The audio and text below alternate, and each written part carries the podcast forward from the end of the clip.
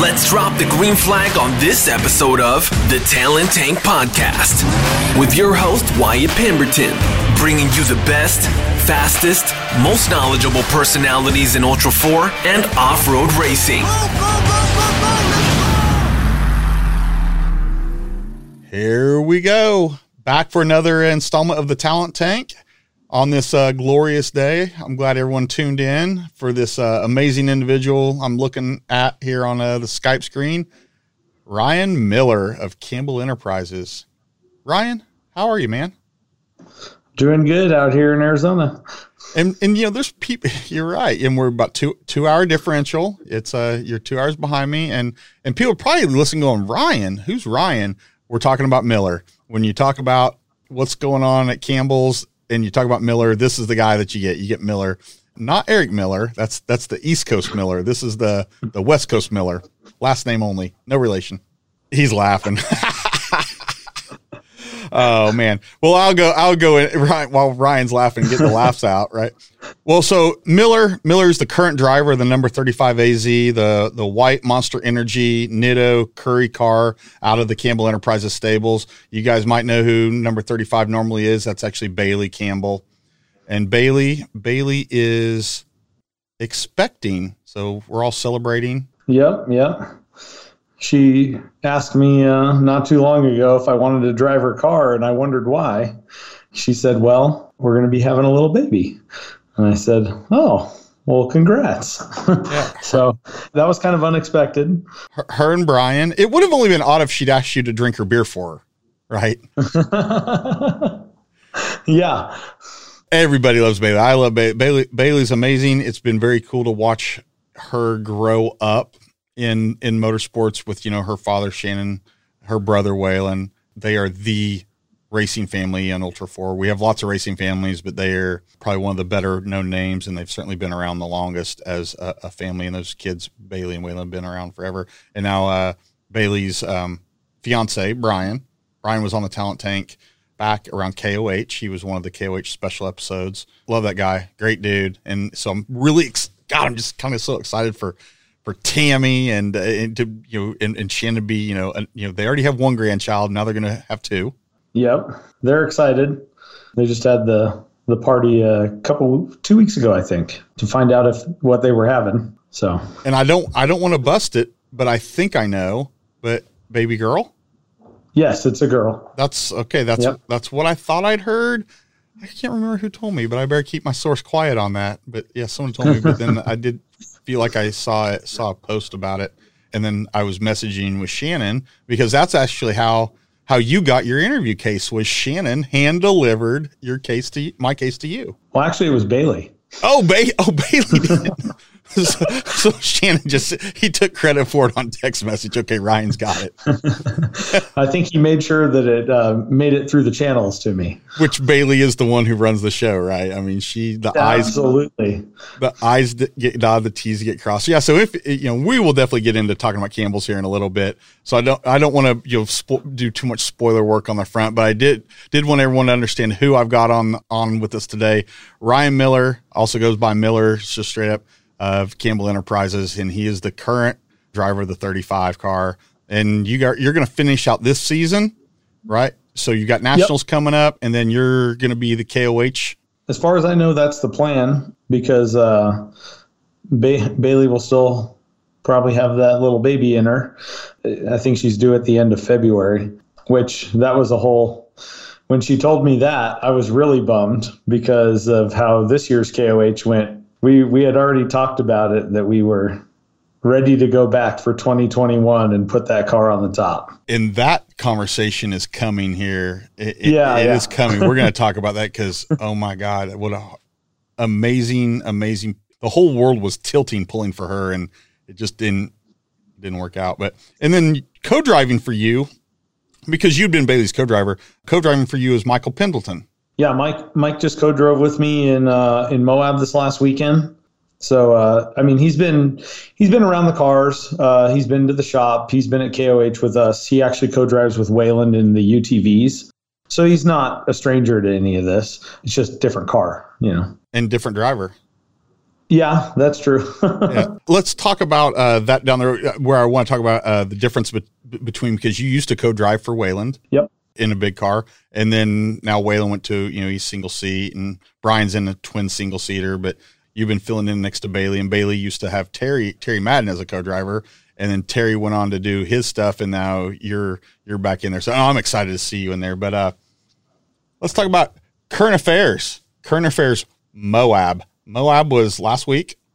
Yes, sir. So your first foray, foray, foray. Man, I don't even know if I said that right. Foray out in 35, and I saw. Well, one, you guys, you guys were running an amazing race, is what I saw initially. And I so, and I don't know any of the details, but I did see live video of you coming in with two right side flats. I don't know what lap that was, but I can tell you what lap that was. I know you It can. was, that was lap three. We started off pretty good. We had pre-ran Mike and I. We picked our pace before the you know before we even qualified. We knew this was the pace we're going to run on race day. This is what we feel comfortable with. This is what we're smooth at. This is where we can run the car. This is where we need to be careful. Lap three, I don't know what happened. Um, we had picked off a couple cars here and there. We were right right behind Vaughn, and we were just in a little gravel wash. It didn't have any rocks, nothing. And all of a sudden, we heard tires go flat, and we're like, "Is that our tires?" Like, there, there's nothing to run over here. Like, there has to, you know. And we're like, uh, I mean, car feels kind of all right. It feels weird, but um, and it, I guess they were going down slowly.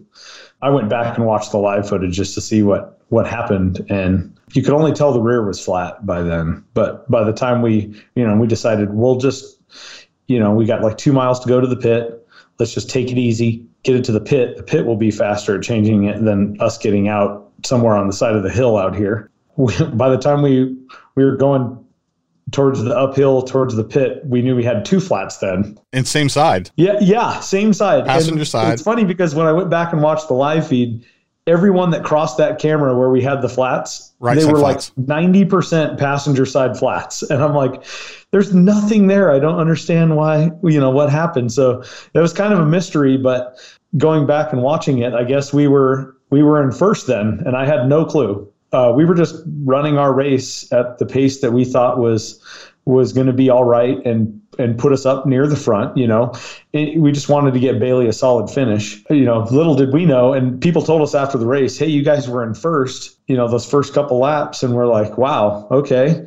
It didn't feel like we were, you know, abusing anything or or running too fast or anything. We knew we had passed a couple couple of the big dogs, but Where, where did you end up qualify? You qualified really well too, though. Yeah, we were 11th. Yeah. Which normally I don't like qualifying because, uh, you know, there's guys that, that'll take chances at certain things. And, you know, that's not my role in this is, uh, I'm not out there to put that car on the pole.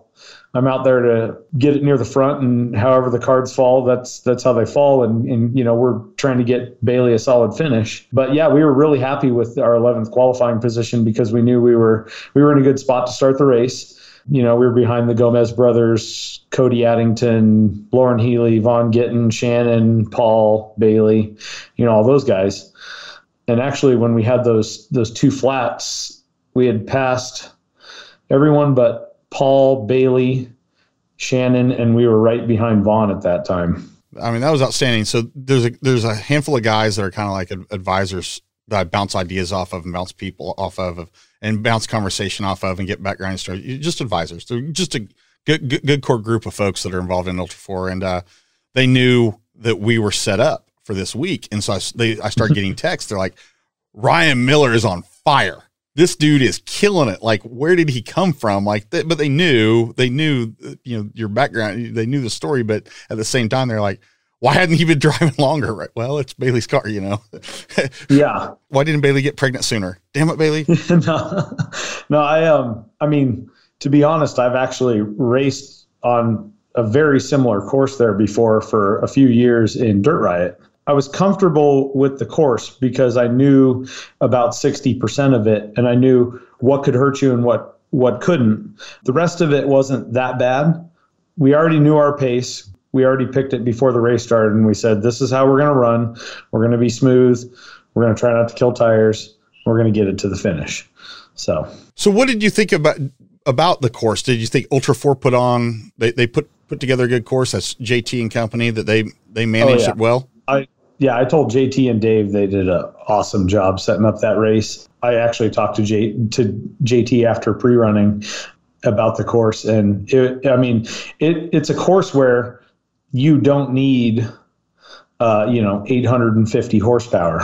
It's a driver course no, one of the pieces of feedback I got was like JP Gomez saying he was never been so sore after a race as that race. He was super sore on Sunday, Monday versus KOH. He wasn't sore at all after KOH, and KOH is hours and hours and hours longer. He said it was just brutal on the body. Is that fair? I didn't feel that way. I know the course itself is I, I talked to Bailey a little bit ago, and I was telling her I would compare it to if you took out all the desert at KOH and only raced the rocks, this was still more than that.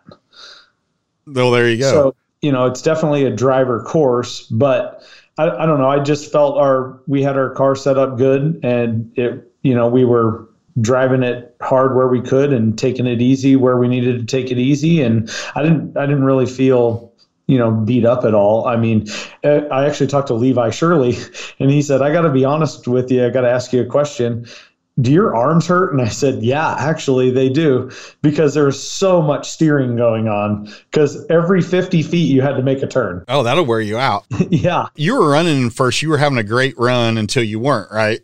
Yeah. What ended up, ultimately ended up being your issue? Well, the two flats slowed us down uh, significantly, especially when we pulled into the pit because despite the two flats, Shannon also flatted on the same lap on passenger front. Go figure. He pulled into the pit, they said, like 20 seconds ahead of us. So they're working.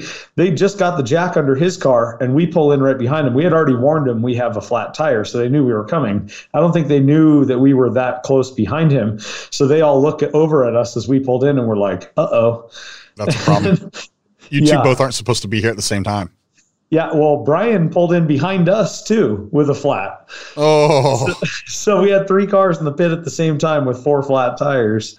So that was kind of a, a cluster, if you will. You know, they were only set up to pit one car at a time. So we had to wait till Shannon was done before they could pit us, and they had to change two tires. And then, and then, then we finally got to take off. So, you know, most of those positions we had gained physically, we gave up which wasn't, you know, we're still good on time, but we ran laps four, five, six, seven, real clean, no problems, no issues. We actually finally asked the pit how we were doing after we finished our seventh lap, and they said, "You're fifth physically. We're not sure on time." And I guess I was, I was up there on time too, at least fifth. We ended up making it to the top of Green Day, and same spot passenger front flat. Like, you got to be kidding me. But that one, it wasn't just some random thing in the bottom. It, I actually like clipped a rock that was in the bank. It was 100% my fault. And I was like, well, we're fifth physically. We got a half of a lap to go. Let's just limp it to the finish. We started driving. We made it about a quarter more way through the lap. So we are about three quarters through. And there's one hill climb that you got to go up before you descend down into Strike Ravine and it wouldn't go up the hill. We're like, what's going on? So I backed up, gave it a little throttle, still nothing. The front end just kind of fell off sideways off starting up the hill. So I knew that we had nothing in the rear end. So I checked transfer case, shifter's all good. My co-driver jumped out. I gave it a little throttle to spin it, and he said, "Yeah, drive shaft spinning." And I'm like, "Okay, like obviously something's wrong." But there was no noise in the car no clunking, no grinding, no nothing. So we were just baffled as to what could be wrong. So we decided, well, this is the last hill climb. If we can get up this, we can get to the finish, and we're getting to the finish. We changed the front tire, so we had two good tires on the front, and Mike pulled I don't a thousand, fifteen hundred total feet of winch line. I'd say we winched all the way. We were winching to tree to tree to rock. There was a broken car on the hill we winched to. More trees, more rocks. We got it to the top of the hill, and Mike was absolutely spent. And he jumped in. Uh, we went down the hill down to Britney Spears. We had to pull winch for like two feet in Britney Spears just to make the pivot up around a rock. I just kind of jumped it up on there, got it around, and it hooked on a rock on the driver rear and he winched us off that and we drove it to the finish from there in front only but obviously we gave up a ton of time doing that Yeah. Yeah, that's that, and that's racing, right? The other thing that added to the fun was uh, the impact in the car didn't work so we had to change the tire manually. So that took a little bit extra. That's why Michael Pendleton gets paid the big bucks. yeah. Uh, there was there was a couple times going up that hill he ran back and he needed some water because we were pulling winch the winch on the front of that car's got i don't know 200 feet of rope or something. And there'd be times where i couldn't even see him. He's around the corner in a tree hooking me up and then he'd run back around the corner and tell me start winching you know we did that a dozen times up that hill Uh, that's for, makes for a long day, but that guy was gassed. yep yep but we were we were determined to get that eighth lap in so And so, what was your final finish? Uh, we ended up 17th. We were That's the the last car to finish on the last lap. Hey, but you, but you got it done. That's what matters, and that's part of and that's part of you. That's part of your mantra. That's like, "Uh, I don't quit.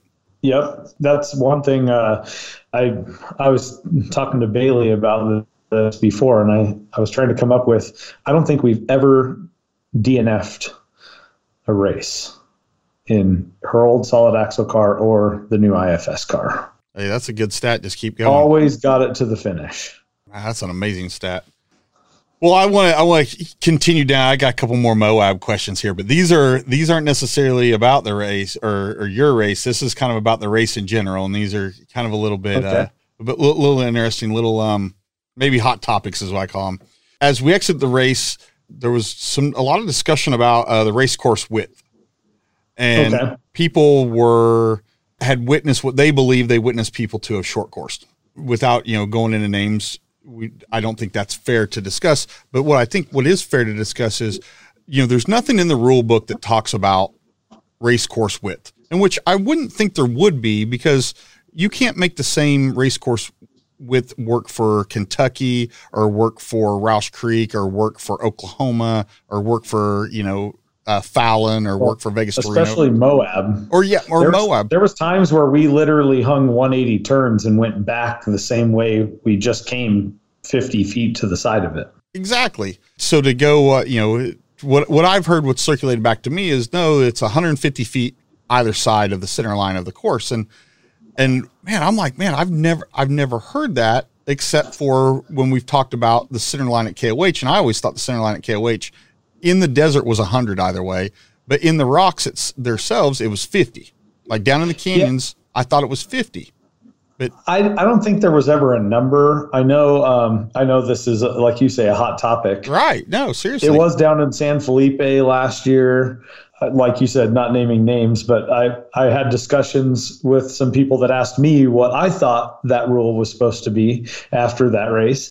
As far as I knew, it's always 150 feet in the desert. But at KOH, you know, JT or, or Dave always say you have to stay in the canyon on the rock trails.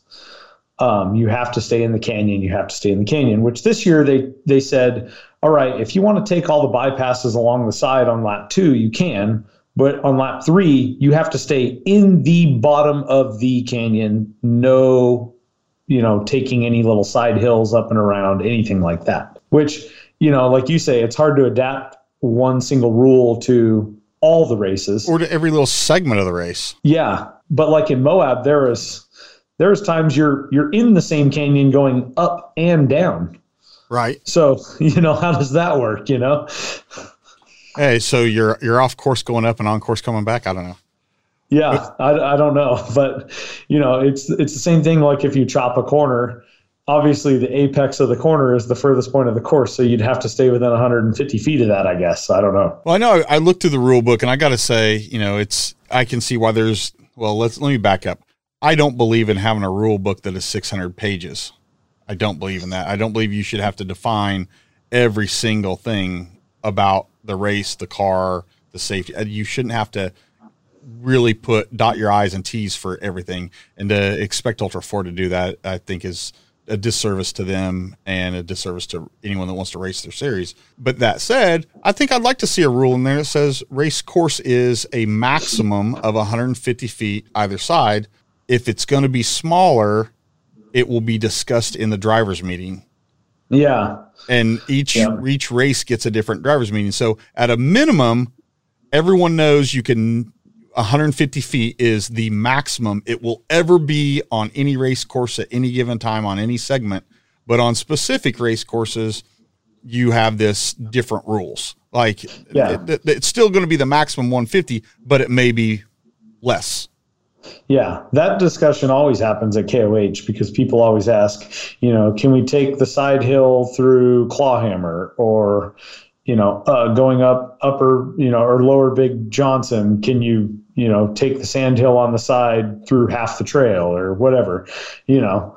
And all that always gets discussed. Uh, the hot one's always the up and over bypass for aftershock. Right. I have a feeling like I would be even running what I would feel like is the cleanest race. I still feel like I would have, be having doubts about did I just short course? Did, I didn't intentionally do it, but did I just Yeah. yeah, and and that's that's not racing. That sucks. But like I said, I, I know there was a there was a lot of contention again at this race. And it seems like lately we've all been only been talking about timing issues, but it seems like with USAC stepping in, at least we believe the time this time, but you know, there's no real way to check it their work. So now it used to be Ultra Four, we could kind of check their work a little bit. Now it's like, well, we there's no ability to publicly audit it, but at least we're supposed to have more faith in USAC, right?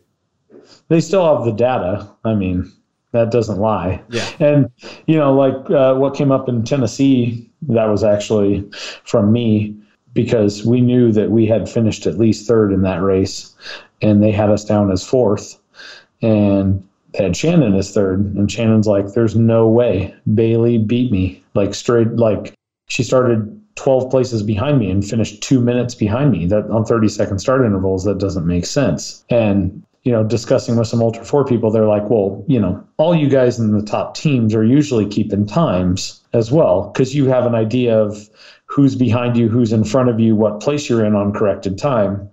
Because even uh, Josh Weiler at that race, who finished second, he even said after we finished, man, it's going to be really close between you guys and us for second.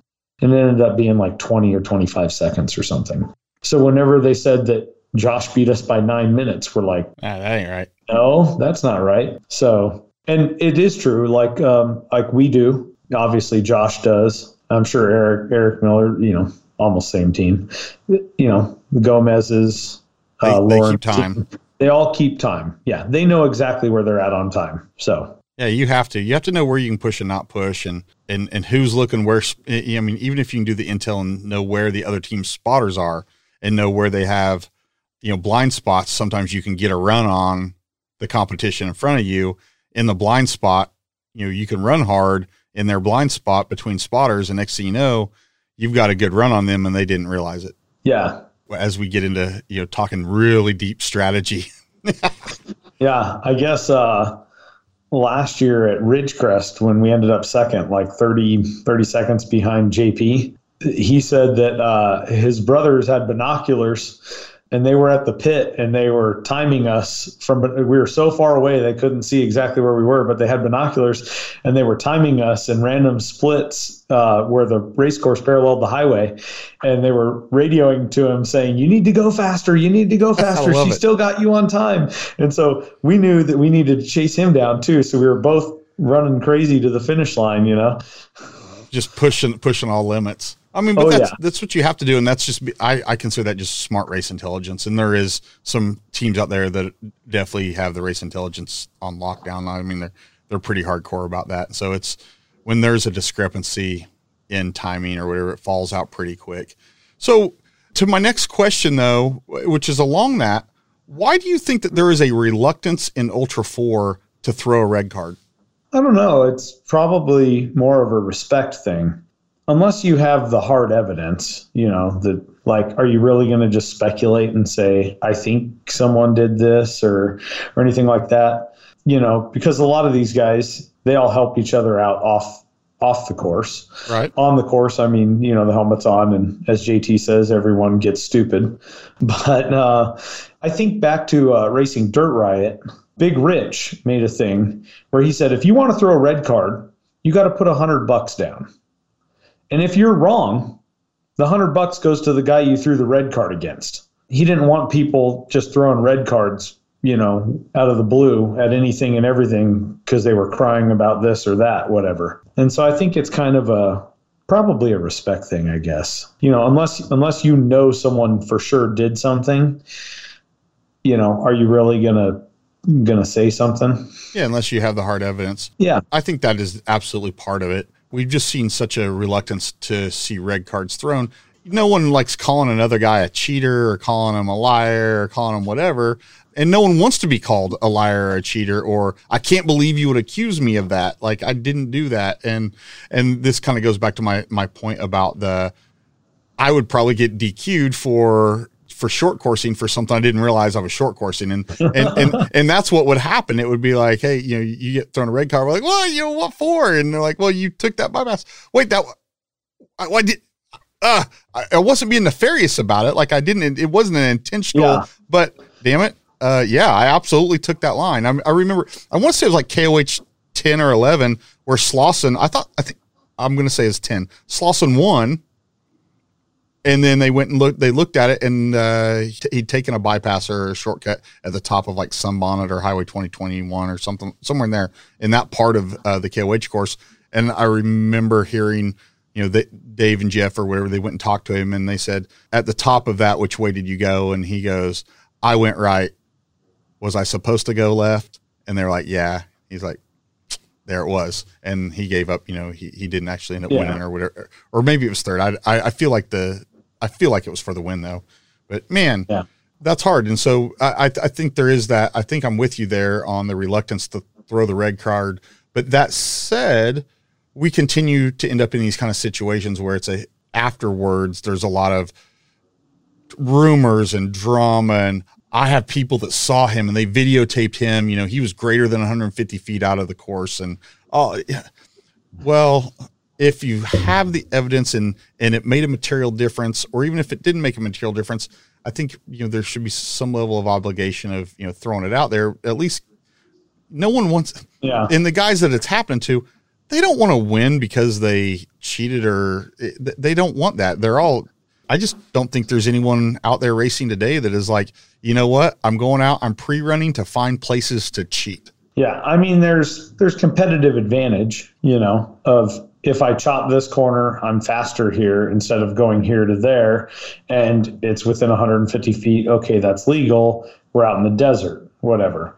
The rocks, I think, is where it's it's a a big, big, big gray area because 150 feet in rocks is huge, you know. Well, yeah, 150 yeah. feet out in the desert isn't that huge. yeah, and it, it- the other thing that you go back to is is like there's trackers on the cars, so you can see exactly where the cars went. You know, Within inches. yeah, Literally, there's satellites linking up in space telling you where that race car went. right. yeah. Well, let's talk about you, man. Let's let's get off of uh, the, the the drama and the hoopla of last weekend in Moab. Let's talk about Ryan Miller. Ryan, Ryan's a uh, he's a Phoenix guy, but you live in Tul- in Tucson now. Yep, yep. Grew up in Phoenix uh, all the way up through high school. Um, moved down to Tucson to go to U of A, and here I am. Growing up though, mom, dad, siblings. You have any siblings? You're an only Yeah, I have a younger sister. You have a younger sister. Does she live out in Phoenix? She lives in Phoenix still. Yeah, Ah, nice. What made you move to Tucson? U of A. Oh, okay. I I got a scholarship to go to U of A, so that's what I did. So you're jumping ahead of my story, but I'm okay with that. So you're a wildcat. You uh, have a degree in engineering. I do know that. Uh, yes, sir. I, I was I wasn't shocked at the engineering degree after you hang out with you a little bit. You're like you can tell it. But uh, the Wildcats, my alma mater is also the Wildcats. So I saw that. I was like, all right, yeah, I like that. I like that. I like that. There's a lot of Wildcat schools. There, it, it turns out there are. It turns out there there there really are. And then your dad got you into uh got you into wheeling really early, young age, right? Yeah, yeah. I'd say. I mean, he would set me on on his lap when I was five, six, seven, and he would put the, push the gas and let me steer his truck around. So that's how I that's how I started driving. What kind of truck was it? It was a '72 Chevy four wheel drive. Uh, nice. Long bed, short bed. It was a short bed Cheyenne Super. It was the the one that everyone wants nowadays, and that was supposed to be my truck when I turned 16. But he ended up uh, hitting some black ice on a hunting trip and totaled it. Wow. Yeah, that's that's so awful. What color was it? It was uh, the blue and white. Oh yeah, of course, right? You know, The- it's either yeah. that or or the black. Those are the two sought after. Yeah. Right. Those year Chevys, the 72 is the only model I can tell like I look at and tell that it's a 72 because it has the little uh the little two reflectors on the uh the fender on the front of the fender between the front wheel and the grill on each side and no other years have those. So and then some something about when you look in the doors right next to the Well, wing I, I can nerd out for you here for a minute because I. I built 67 to 72 Chevys for about 10 years. A 72 has the, the rearview mirror mounted to the windshield, and it also has an exposed Phillips screw underneath where the wing window Yep. post comes down into the door. on the and the door inside on the interior Yeah, and the door panels are different. The door panels are different. I didn't know the door panels are different, but yeah, it's that exposed screw. So if you, but you got to look in it. But from the outside, Yes. the only pl- Yeah. other place I, the only other telltale I knew was just that reflector. It is a reflector, right? Yeah. Right. It's it's a side marker and a reflector. Yeah. But they, they had them from 68 to 72, but they changed them slightly. So the 72 was just a little different. Yeah. I had a Yeah. friend that was, he was all ate up with 72s. And I kind of, you know, you hang around with the same guy long enough, you kind of start understanding what he, what he, what he's talking about. Right. Yeah.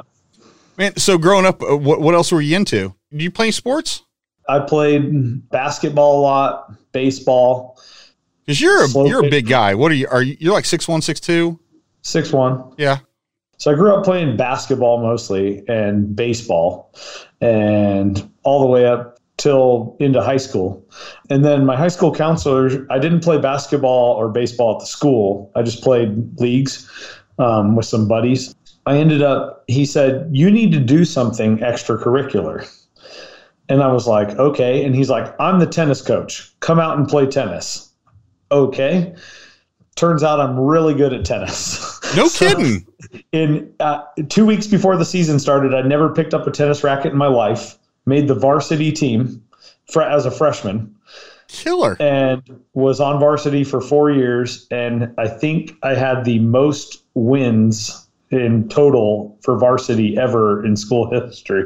So, And you never played before. All these people that have been struggling in lessons and all that, and you just show up and you're just like, what? Yeah, sure. but it, I actually liked playing doubles better than single. I, I don't know, but uh, I just did that. So I I did that every year, and it was it was just kind of it was fun. I still I still play a little bit here and there, or racquetball or uh, pickleball. My uh, father-in-law and mother-in-law play pickleball all the time up at their cabin, and so every time we go up there, they ask me if I want to go play, and I'm like sure, and I'll go play for three or four hours. It's just I like ping pong, anything with a paddle, really. I'm l- learning so much about. See, this is the why we do the talent tank, and we get these insight on these guys. So, how long have I known you? How long have we known each other? Probably close to ten years, Probably something at like least that. eight or nine. yeah. yeah. And then just hanging out, you know, me hanging out with the, the, the Campbells, like in person with you, like your numbers in my phone, probably five or six, maybe seven, somewhere in there. But yeah, exactly. I never, tennis player. I, I love it. I'll start calling you I- actually, I, I'd say my favorite is ping pong, though. I love ping pong. There's so, I don't even know what to say about that. I, I, I fully, I, I play beer pong. I, I play that too. Yeah. I, I'm okay at that. yeah. Yeah, I'm, I'm- I'm pretty good at that one too. yeah, had some time around it, right? oh man, your dad though he was into flat fender jeeps, and I know you are still too today. How did that kind of materialize? Going back to my dad putting me on his lap and driving his truck around when I was five, I'd say. I'm pretty sure I was five. My sister was three. I remember that. Um, my parents were like, "We want to buy property up in the mountains.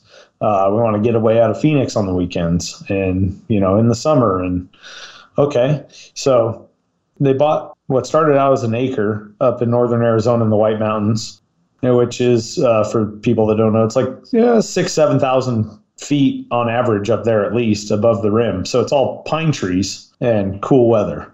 So they bought that. They just parked a, a large travel trailer there, like go up there, stay for the weekend, okay, whatever.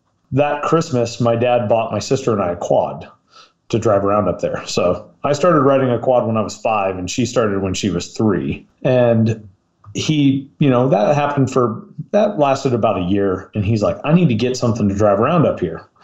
So searching the old classified ads, you know, old school style in the paper every every morning, he found a an old flat fender Jeep for six hundred bucks and went and bought it. And he worked on it and worked on it and worked on it for like a year. And he was getting it ready to take up there. And he's like, This thing's a pile.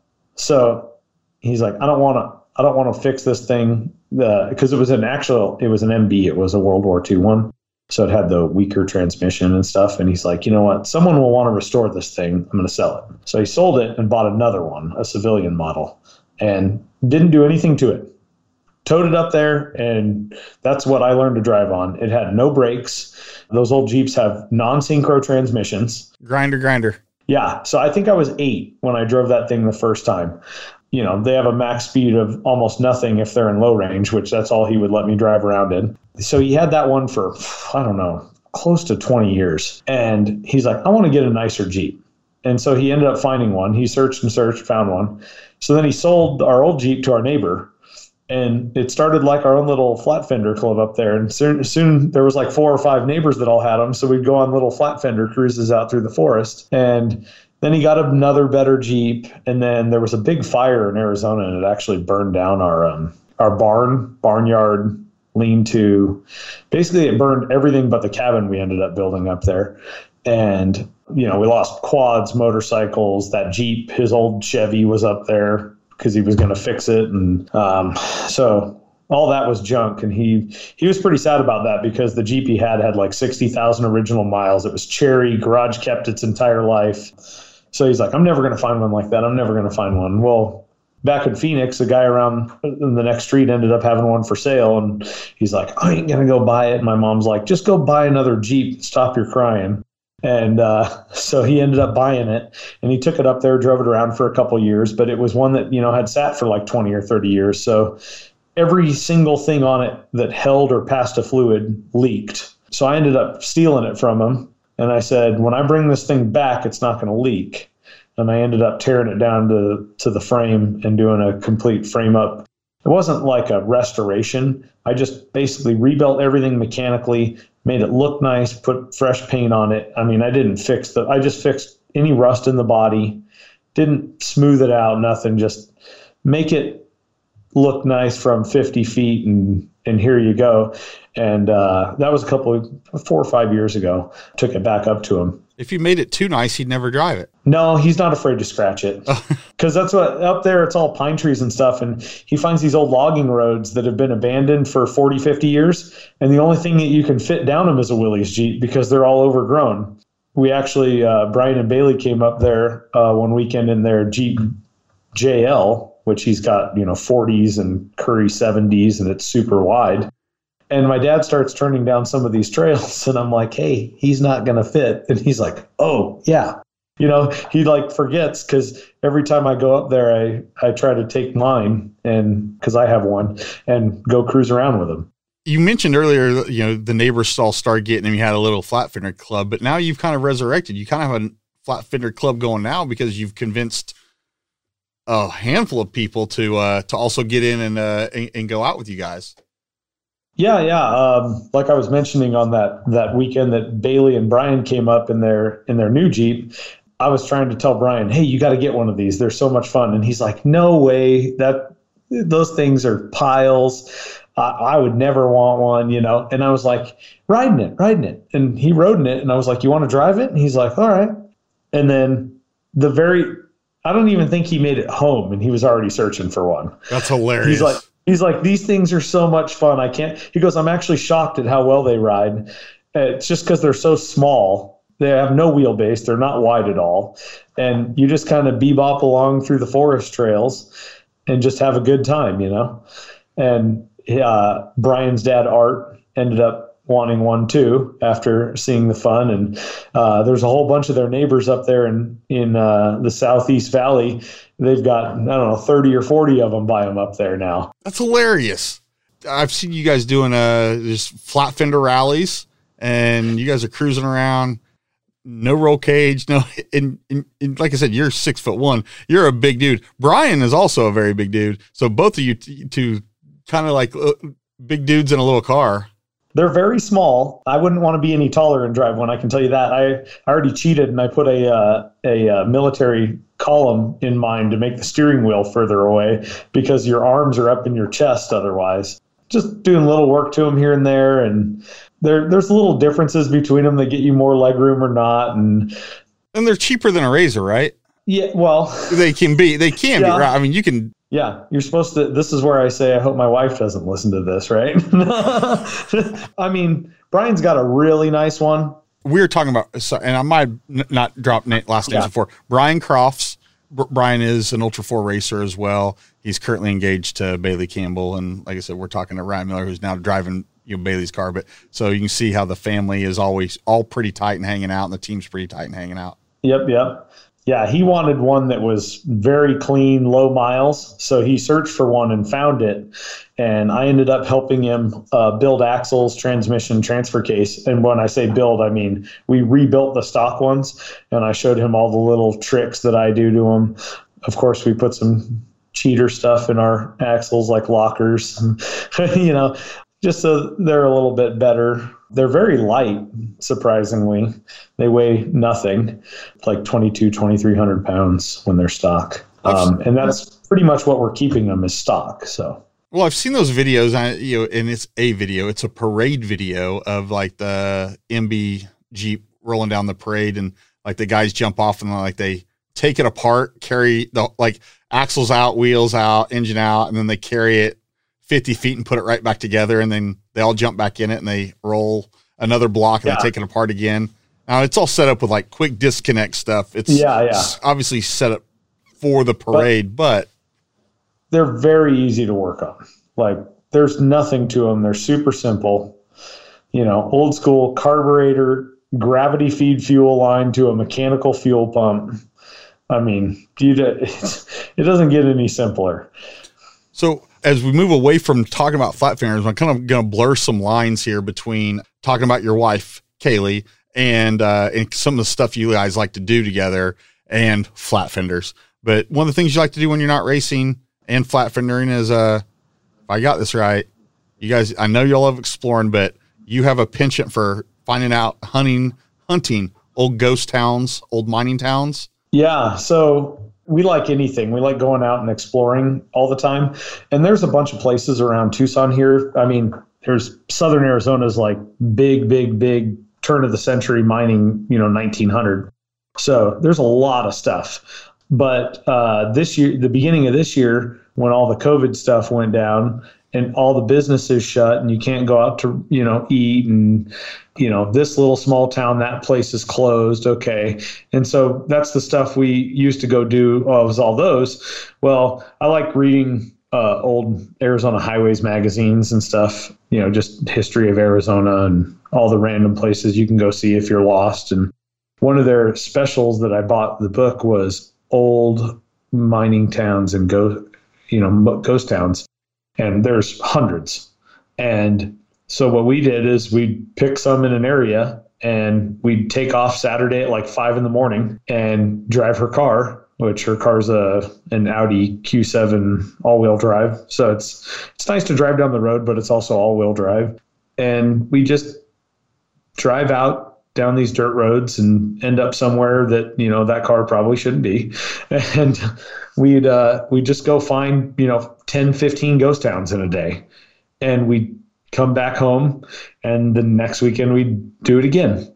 And so we her car got you know a couple hundred miles each weekend of just dirt road driving and just going out and exploring and seeing what's out in the middle of nowhere where you got to be lost to find it. I love that about you guys uh, as we start talking about kaylee here in a second is you guys every time i talk to you it's like man i'm i can't do something this weekend. I'm we're in glamis. Hey i can't do something next weekend. We're going to be in johnson valley pre-running and t- testing and getting ready for rebelle and we, oh we can't go that weekend because we're going to be doing this yeah and it's you guys are go go go every weekend and it's outdoors off-road related and y'all are just living it breathing it on a regular basis Yep, yep. That's that's been the even though, you know, a lot of stuff hasn't been going on, that's what we've been doing just constantly. So I've, I've mentioned her name. You are married to this uh, wonderful woman, Kaylee. How did y'all meet? Well, it's interesting. We actually met probably 16 or 17 years ago, I'd say. I was with a bunch of guys that we started an off road club at U of A, and they said, We need to start a club so that way we have buddies to come get us unstuck from somewhere or come help us get our broken rig out of somewhere, right? And so we started an off road club. Is this pre Undertakers? Yeah, yeah. Yeah. You know, we started that off road club, and then for homecoming at the school, they always team, you know, a fraternity with a sorority for a homecoming float, whatever. Well, they try to team clubs with other clubs. Well, we're an off road club, so naturally there's a lot of guys. Well, they teamed us with the nursing club, obviously, mostly girls. And It sounds like a win. Yeah, her sister was in the nursing club because uh, she's got actually two sisters that are nurses, and so she would always come hang out with her sisters with the off-road club because she liked off-roading. But then she would just hang out, whatever. We just knew each other. She ended up going to grad school in Austin, and then she moved back, and she lived here for a while, and then we just randomly met and one day it, in downtown Tucson getting lunch. Just saw her and started talking, whatever. And she's like, "Hey, you know, I really want to." You know, I've been working a lot. I've got a bunch of money because I've worked a bunch of overtime, and I, I want to buy a Jeep and go off roading again because that was a lot of fun. She's like, um, Will you go look at one with me? Because I found one. And I'm like, Oh, okay. So I went to with her to go look at it, and and she's like, Well, do you think I should get it? And I'm like, Yeah, it's it's a good deal. Yeah. She's like, okay. So she ended up buying it, and then we ended up hanging out more, and then we ended up dating, and now we're married. So that's that's the short story. Well, so yeah, you already kind of answered some of my questions about that because I was uh, my questions were was she already into off-roading somehow some way or had you converted her? Yeah. And as we start cuz I do want to talk about her what she does is absolutely amazing. She she likes to do off-road rallies, especially the Rebelle, which is Emily Miller's baby. And at this point, I've got I'm going to just throw the ball into your court to describe what Rebelle is because I'm totally enamored with what Emily Miller has going. Emily Miller, n- another Miller that you're not related to, but we'll talk about. Yeah. So, so there you and I are, and, and let me back this up. And So Kaylee's won this rally twice, She's won it She's twice. won it twice. She's finished third another time. and and as you're going to describe it here in depth because I, you explained it to me at KOH this past year. We're standing at a smudge pot late. I don't know.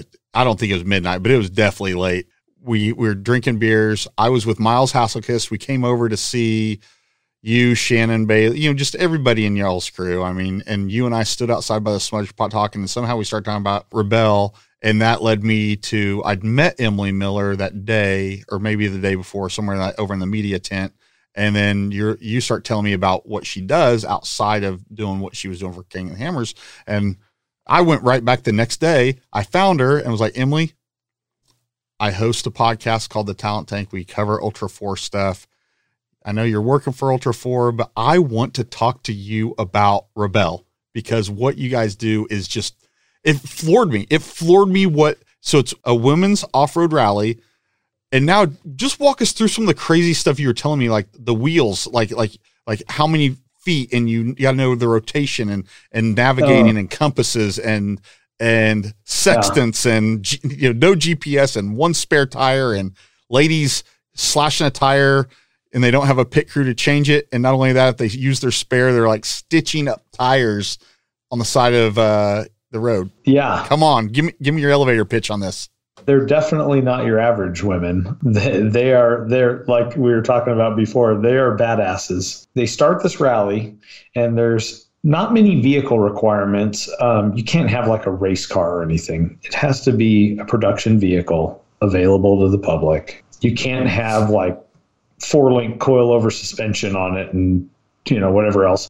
It has to be like some sort of bolt on suspension if you lift it. You can't have bigger than 35 inch tires. So you can't, you know, put 37s or 40s or anything like that on it.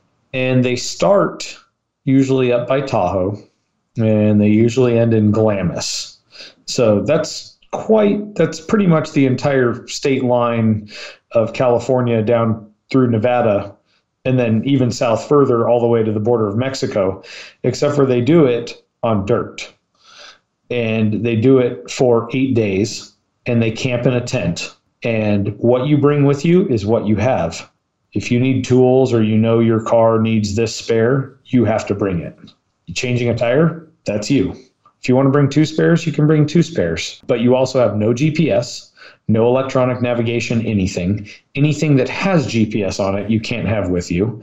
You can't have your phone, your laptop, nothing. They are using a map and a compass and going approximately I have to say this in kilometers because that's the other thing is Emily sets it up in kilometers to make it more difficult. I think. Yeah, as you, just, as so, you described her, I'm like, this woman is evil yeah.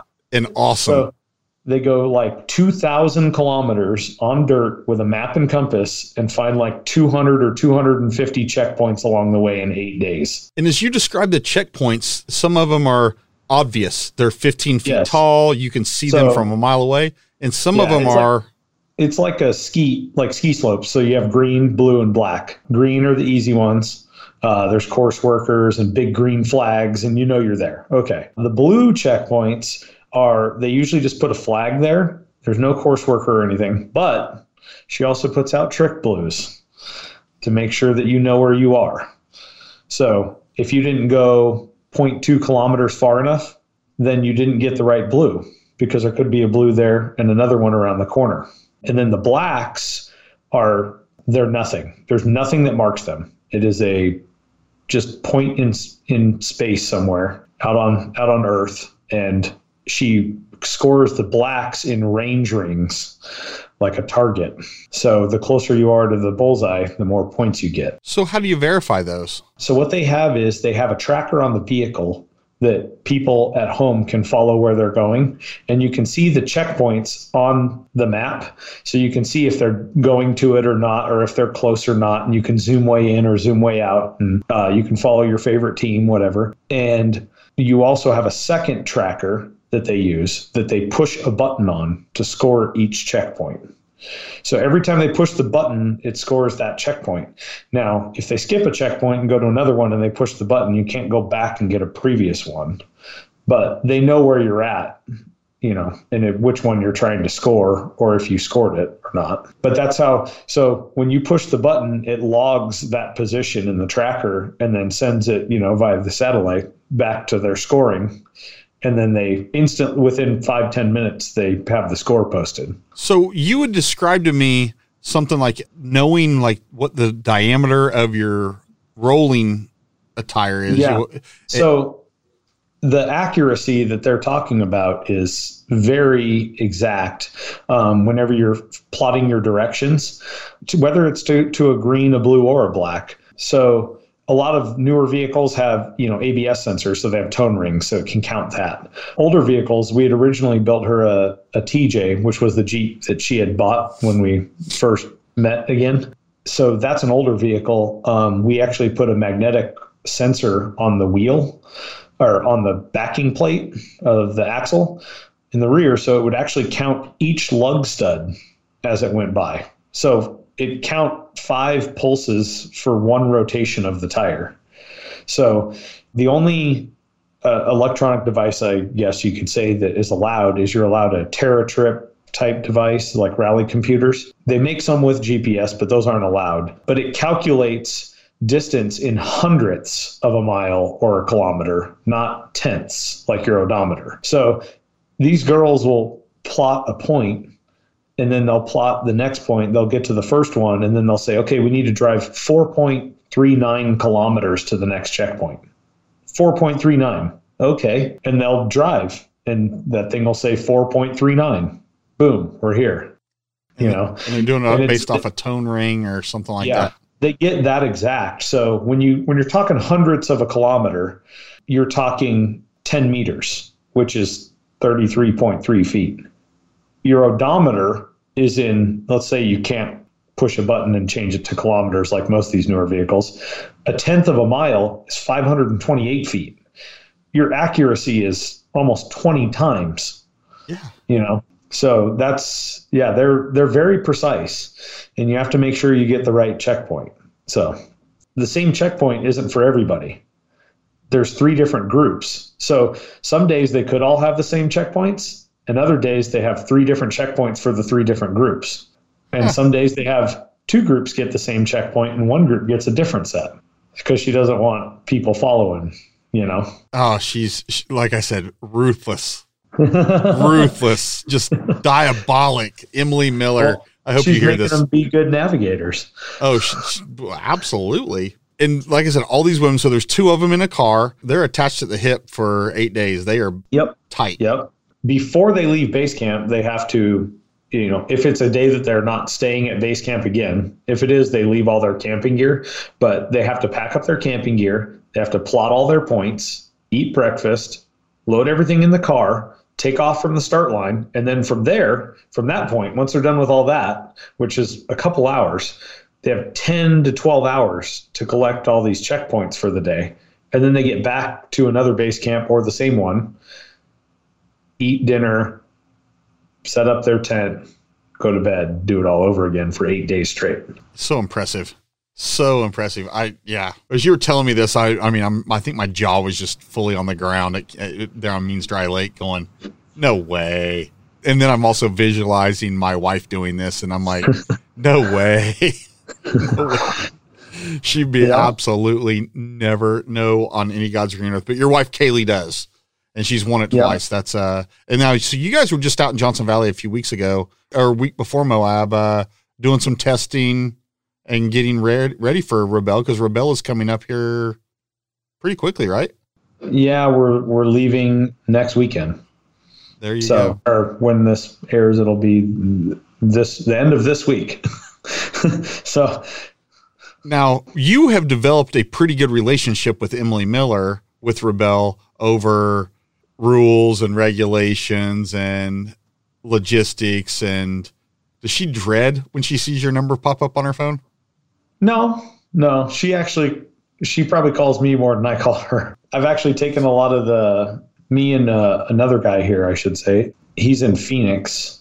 His wife does the Rebelle too, and there's probably a group of I don't know six to eight of them, you know, around around the area, and we'll go set up practice courses for them, and we'll do the same same stuff she does. We'll give them trick checkpoints, fake ones, you know, make them really think about what they're doing and take them out. And that's, you know, that group, there's a couple of them from Southern California that actually drive out just just for that, just for the day to hang out with them and go practice. But yeah, we were in Johnson Valley a couple it was a couple weeks ago, two, three weeks ago. It I don't know if it was actually that long, but it feels that long ago. And we actually went to Glamis too. It was very, very hot. I've been to Johnson Valley not during KOH, you know, not this time of year, but it was uh, it was two days in a row of 117, and we were like, "Yep, not we're we're leaving." Sounds miserable. yeah, we're just happy. Uh, we actually just got her a new rally jeep for this year. We were making sure that it doesn't heat when you leave the AC blasting in 120 degree weather in the sand. So That's something good to know, right? Yeah. Yeah, you got to make sure because uh I mean the the 99 TJ we had built her it was built specifically for that rally and it it killed it. And you know, cuz I built I built something that's comfortable to drive, bulletproof and that had a spare for literally everything. Um, so that way they were 100% self-sufficient. And it did its job and they won, but it just you know as things progress and change last year i guess uh, she didn't do it because she had just got a, a new career uh, going. So she took a year off and they had a really long first day i guess it was like eight or nine hours on the highway and she's like my tj is not built to drive eight or nine hours on the highway it's built to drive in dirt all day long And so, you know, cruising at 50 in dirt is a whole other thing than cruising 80 down a highway. Right. And that thing was built like with a top speed of like 65 in mind. So it's like way over geared, you know, so that way it doesn't struggle at anything ever. And it just, it wasn't right anymore, you know? The rally had moved around. Yeah. It had been changed up. Hey, that, that, that happens. The, Evolution.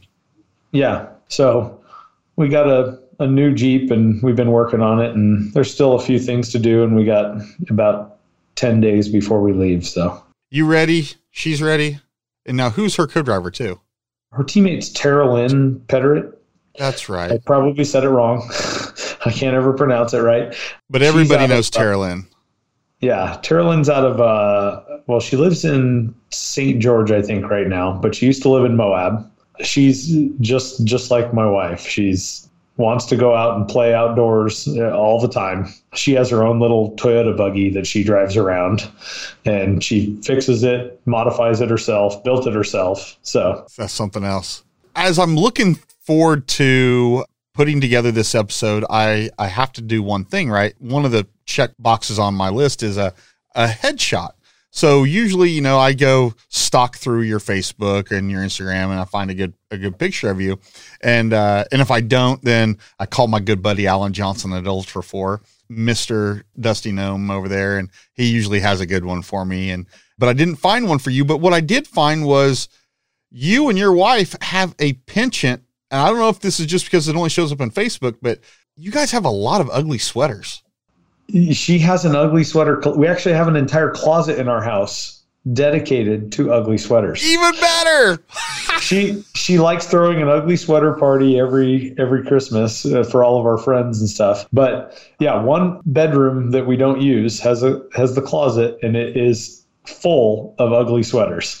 No, it was truly ridiculous, and anyone that you know, they'll see the links to Ryan to Ryan Miller's uh, Facebook page here uh, with the episode. But I give you uh, examples of his uh his photos and it's like way too many ugly sweaters. So like I was like, oh yeah, yeah. Oh well, that was Christmas, and then you keep scrolling. Like, well, that's a different ugly sweater, and then you scroll over for like more ugly sweaters, and then more ugly sweaters. I was like, okay, yeah. I've seen enough. I've got to write this down. I got to ask you about it. That's good. That's good. It's like uh, yeah. the, the tribe guys, uh, like Adam Shearer and company. They have boxes of wigs, wigs, and yeah, yeah, and they and they throw wig out parties. They wig out, you know, just bring out the, the box of wigs. I don't know how that works with COVID though. I mean, you still wear your mask, but then you're just swapping wigs. I don't. I don't think that applies. I don't know, right?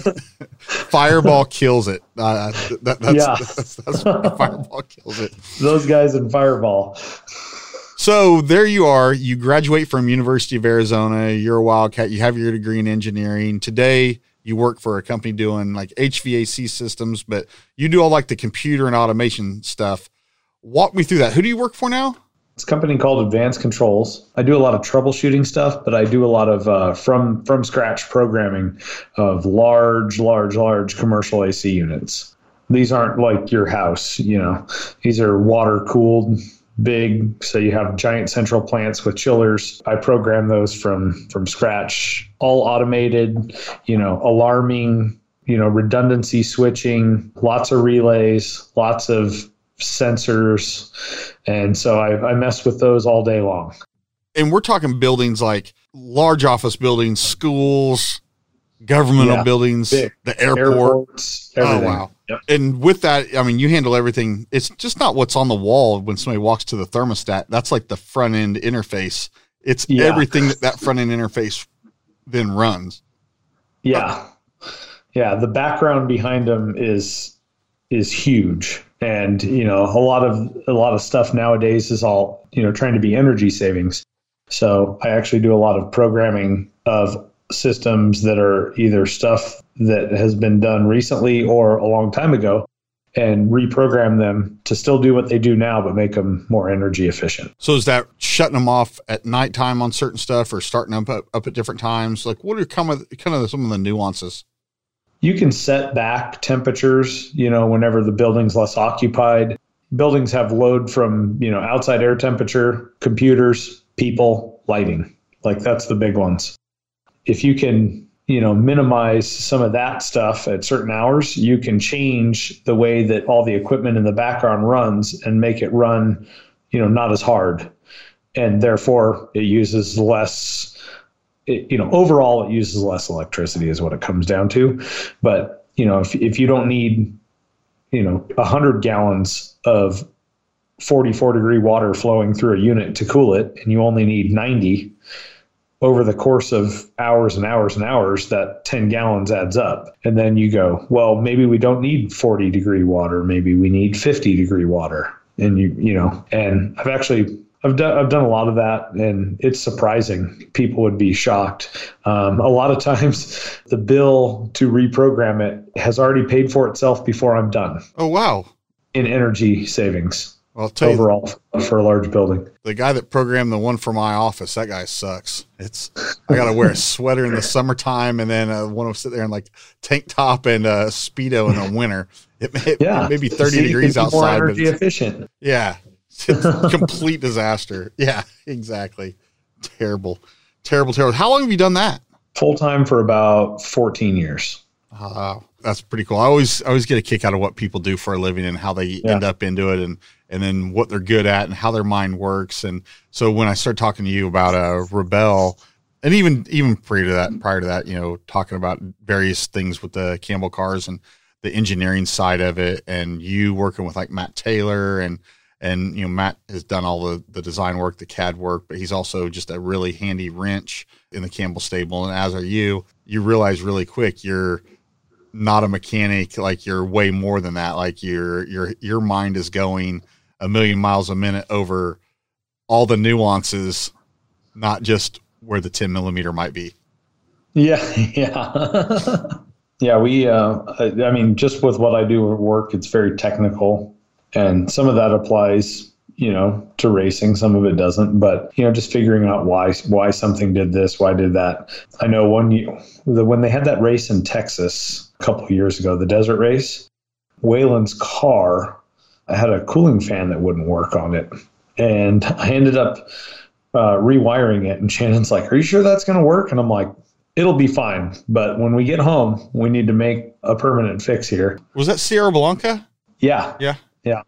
Yeah. That's, a, I mean, all day I deal with relays. That's, I mean, that's the basic thing of it. So, and just this last weekend in Moab, the, the guys in the Nitto trailer were like, we can't lower our our rear deck off the trailer, so we can't unload anything. And uh, Shannon's like, "Come on, Miller, we can go figure this out." And, and we went over there and and we started looking, and we're like, "This doesn't make sense. This isn't where the controls are for this." And I ended up cutting open a tab that was dated like 2010, so no one had been in there in forever. And uh, inside of it was a VFD, which is a variable frequency drive for electric motors. And I, I deal with those all day long too. So I'm like, oh, okay, this is right up my alley. And but it wasn't a product I was familiar with, so so I busted out the book and I'm looking at it and I'm like, this doesn't make sense because they say it goes up and down. So there has to be something to reverse this motor. And there was one relay in there. And I'm like, hmm, I wonder if that relay's it. Ended up being that they drove down that that bumpy road into area BFE and the relay actually stuck where it would only go down, it wouldn't go up. Oh dang! So it just needed to just toggled once, and they, they just needed a Miller. I didn't even really do anything. So, you know, it's just one of those, you know, little nuances. So, man, er, the early off roading years for you, um, I'm going to back back up a little bit, but you know, the Willys Jeeps, you and your sister, you know, quads and motorcycles. What was your first truck when you got your license? Well, I had my first truck before I had a license. As you should. As you yeah. Uh, my first vehicle, my dad actually got it, but I was 13. It ended up being mine. It was a 71 Chevy Suburban four wheel drive. Oh, big boat. Yeah. So that's what I ended up driving at first. When I turned 16, I was like, I want a truck. I want another truck. So I ended up buying a, remember, I said I was into the 67 to 72 Chevys. I bought a uh, 68 Chevy CST two wheel drive. And I built that thing as like a little street truck and then I had the 71 Suburban was like the off-road vehicle. The the Suburban was ugly and it was actually for one homecoming with the off-road club. It was a MASH theme and one of the guys had a, a Willys Jeep. So we put it on a trailer and they're like, hey, can we paint your truck olive drab? And I was like, sure, because it was my Suburban and I didn't care. So we painted the whole truck olive drab and it stayed olive drab forever. But that was my, it was on 37s and one tons and locked. And that was like my first, my off road vehicle, you know. And is, is that what you had when you kind of started getting into Pirate4x4? That and I had I probably had my what would end up being my buggy, which was my Jeep YJ um, as well. And then so that's yeah that you know exactly where I'm going, how I'm getting into it. so uh, yeah, you end up that thing you carve it up this uh, this YJ it ends up being your buggy, and then that's kind of about where I remember kind of knowing who the, Ryan Miller was somebody, and that was around and that centered around uh, the Arizona Undertakers Club. Yeah, yeah. So I when I got that Jeep, I built it into a a buggy, and I got in Arizona Undertakers, and and y'all just hit amazing. I mean, I, I don't like cussing on here, but you guys hit just amazing shit. I mean, you see videos of the vertical climbs that you guys are doing and the cracks and like no way somebody took something up that. Yep. Arizona Undertakers, all of them. Yep. And they did it in reverse. You know, like the, some of the stuff these guys are doing now, because I've I haven't had a buggy for four years now, but I still go out and I, you know, go wheeling with them or help scout some new trails. I've steered them to a couple that I've found and they've went and ran them and people are just like, what are these? And they're all, you know, rear steer 42s and 43s. And, you know, there's a couple guys with red dot cars and just making waterfalls their bitch. Yeah, it's, it's funny because uh, going back to you know KOH and Smack talking on Pirate and stuff, uh, the backdoor shootout when that first came out, I was like, oh, this is our jam, you know, and. I had my buggy and I'd been to KOH and that thing we would do laps every night on backdoor five ten times because our trails here, you know, every part in the country is different. So you can't say, you know, our trails are the hardest trails. It's all just different. Um, we've had guys from Sand Hollow come down here and wheel, and their wheelbases are like 10 inches shorter than ours. So they struggle on the stuff that we make it easily up. And then you take our stuff to Sand Hollow and it doesn't work as good as theirs. You know, you build your stuff to your local. What you do. Yeah. We have trails that have six or seven back doors on one trail so, you know, going up back door is like, oh, okay, we'll just go up back door. Well, you know, we got on Pirate and we're talking smack, and some of the guys were like new, new guys, or they weren't as seasoned at that stuff, or they'd never been to KOH before, so they weren't sure how you're supposed to hit back door. And a lot of them didn't even pre run it, nothing. And I was the only one that made it up out of the and I was like, you guys are pathetic. So then there was a bunch of guys from Oregon, and you know I had seen them on the hill, and we talked all week every night when we'd go up there and just do laps. And you know it was fun. You know they deservingly uh, talked a bunch of smack about us because none, none of those guys could get up it. So yeah, I remember like this is harking way back to an old guy, Nolan Grogan. Not not that he's old; he's only a couple years older than me, but uh, but he's an old school wheeler. And Nolan's thing was always like, if you can't get past the, the first rock, you know, and the, the trail, like basically, if you can't get past the gatekeeper, you can't do the trail. So yeah, if you can't get up back door, you don't deserve to do. And there's nothing behind back behind back door. You know, once you get over it. Uh, yeah. But but that's kind of his deal. Is like. It, there's the whole pressure thing too. You know, it's one thing to do it on when you're trail wheeling, and it's another when the spotlight's on you. Which there's there's a couple, two of those guys I had never seen them not make it on the first shot, and they did not make it. Oh. And I'm like, and then you know the next night we'd go out there and they'd go right up again.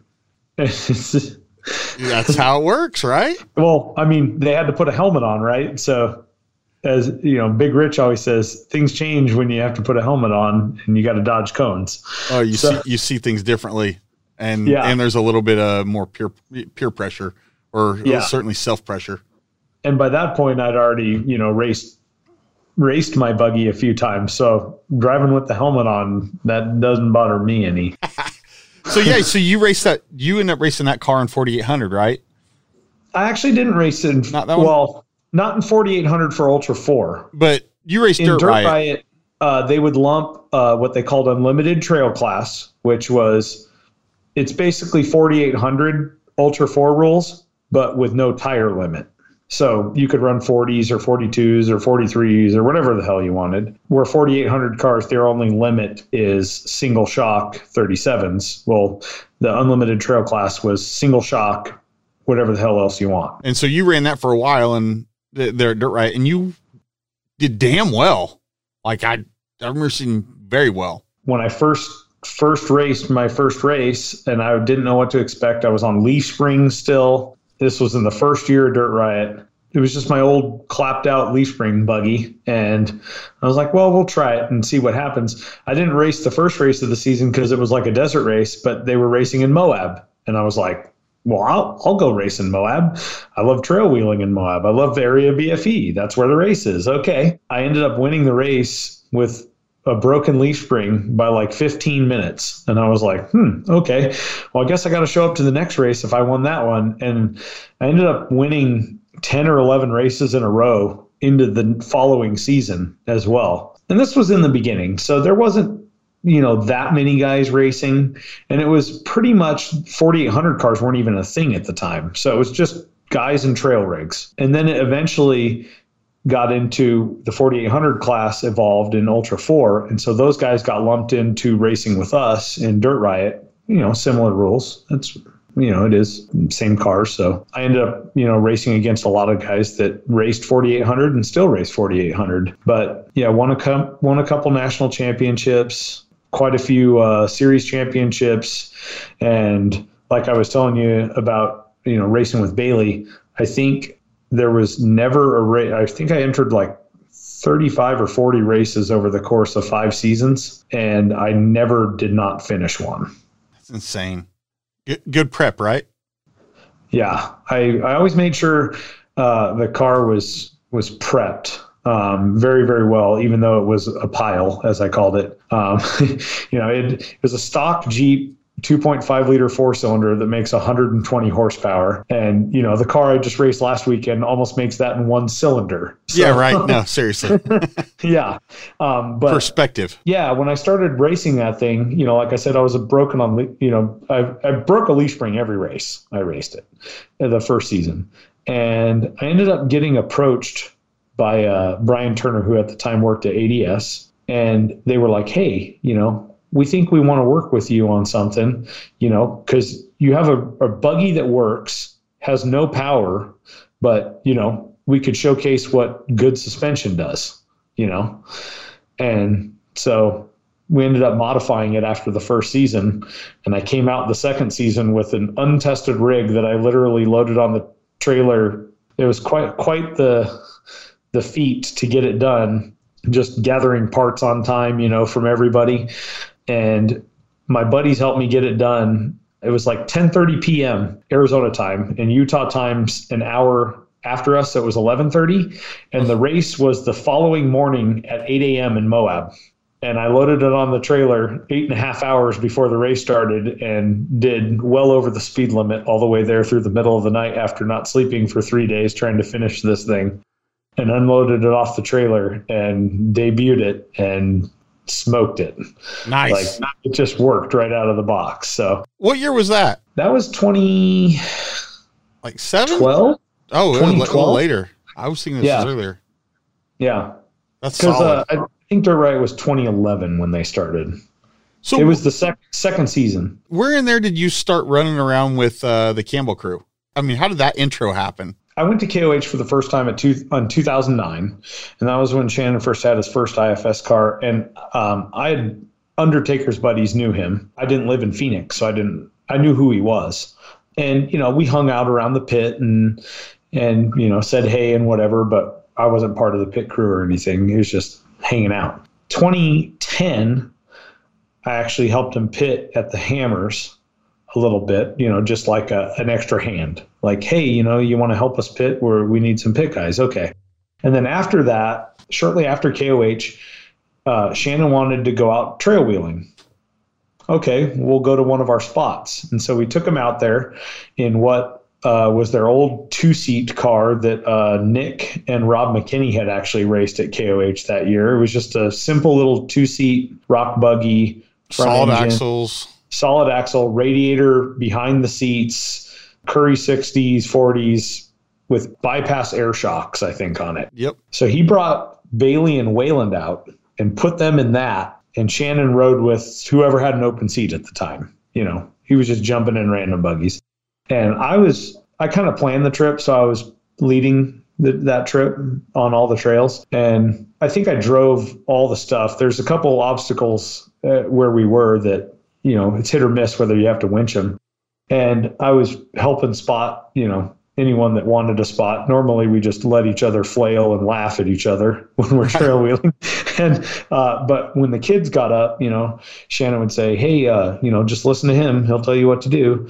And I'd spot him up, and he actually made Bailey drive and Wayland sit in the passenger seat, and that went for a whole day and three quarter, I'd say. And Bailey had no problem driving everything. And then we got to one obstacle. It was the last obstacle, last trail, last day of the weekend, and she couldn't get it up there. And I'm telling her exactly, I'm like, you have to do this, you have to do this.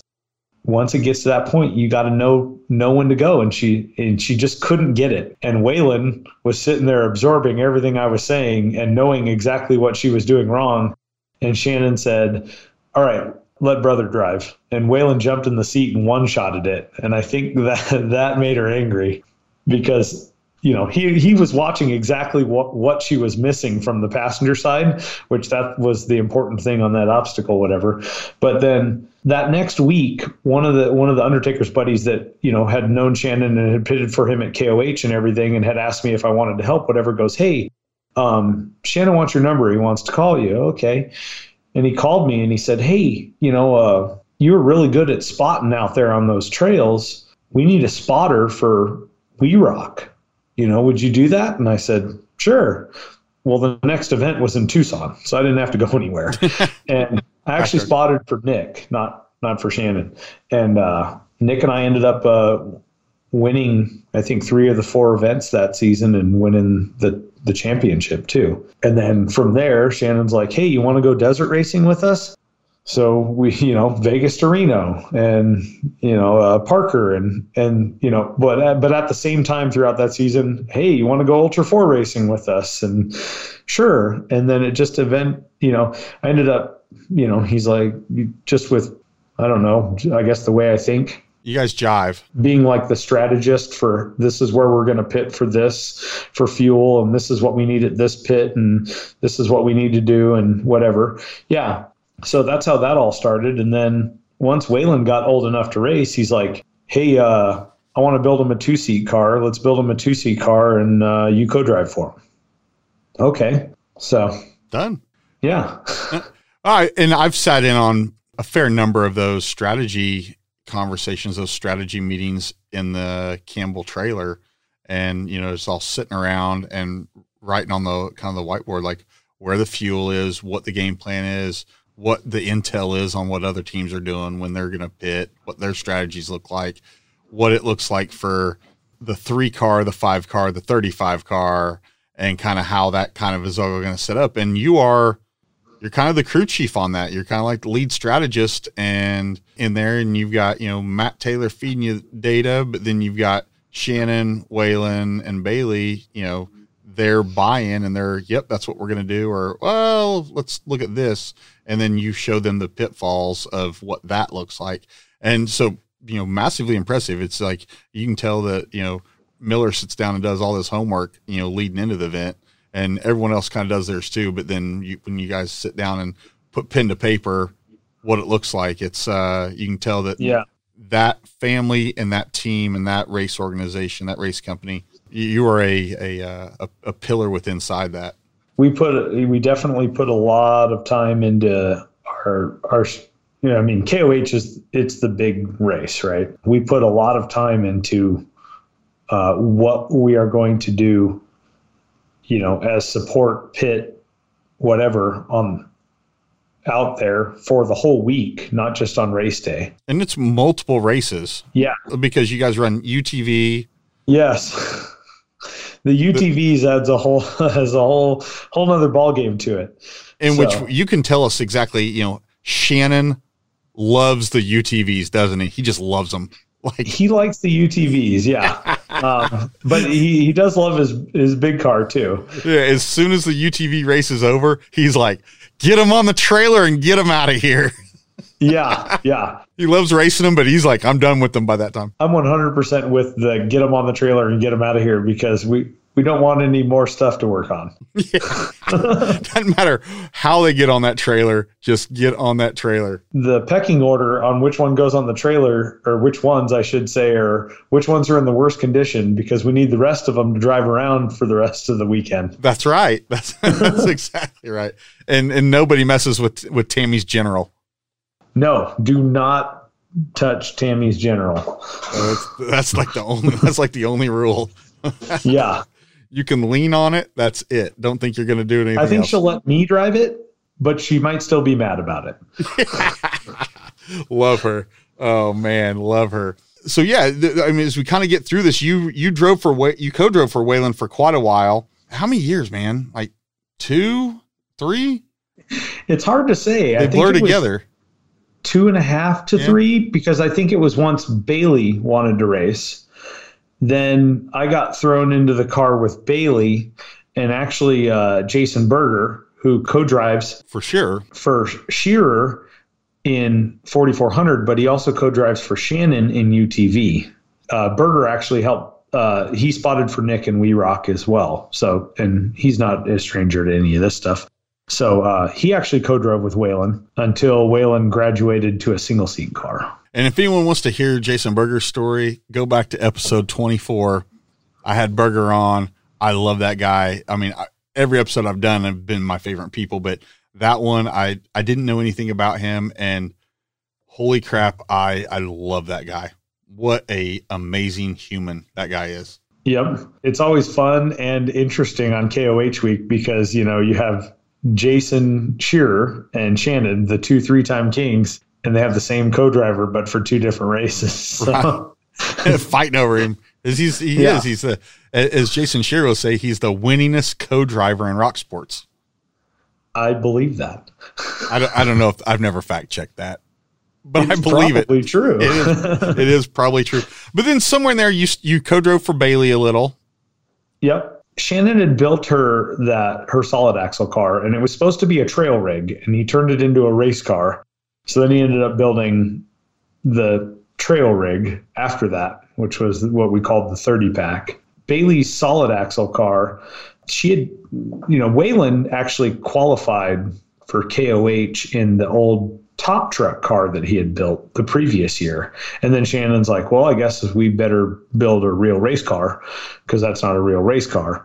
So we built him a two seat IFS. Well, then Bailey came along and he's like, well, we'll build a solid axle. Because his thing was with Wayland, because Wayland had drove that top truck car a couple times. He's like, you need to learn how to drive with no horsepower and basic stuff. So it was solid axle, stock LS3, nothing fancy for both of them, actually. But then Wayland got the IFS car, but still stock LS3. Bailey's car was the same way.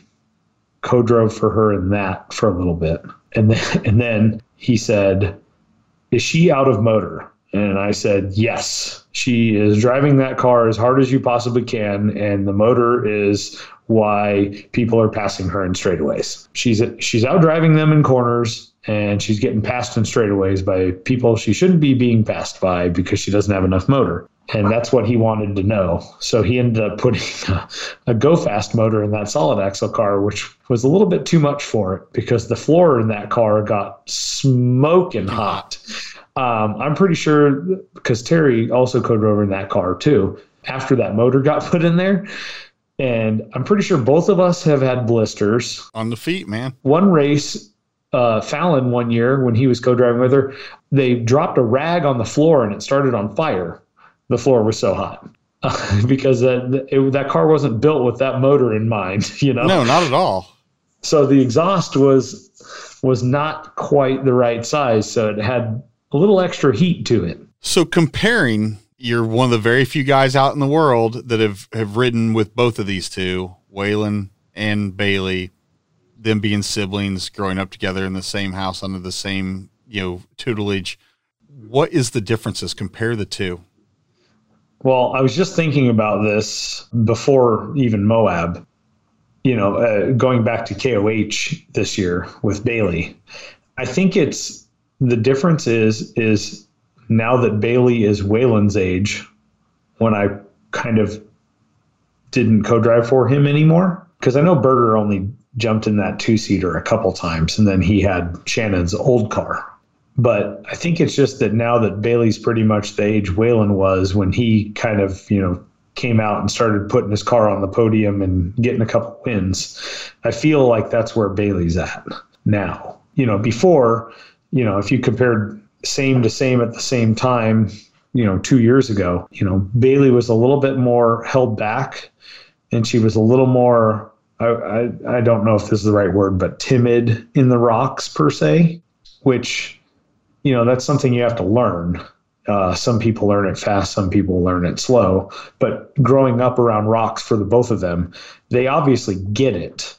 It's just how fast they're able to go in the rocks and keep it smooth. I think that's been the biggest difference with her over the years at KOH is you know she gets the desert. She she bombs the desert no problem. But when you get in the rocks i felt like you know the previous years that's where she gave up some of her time. But i didn't feel that way this year.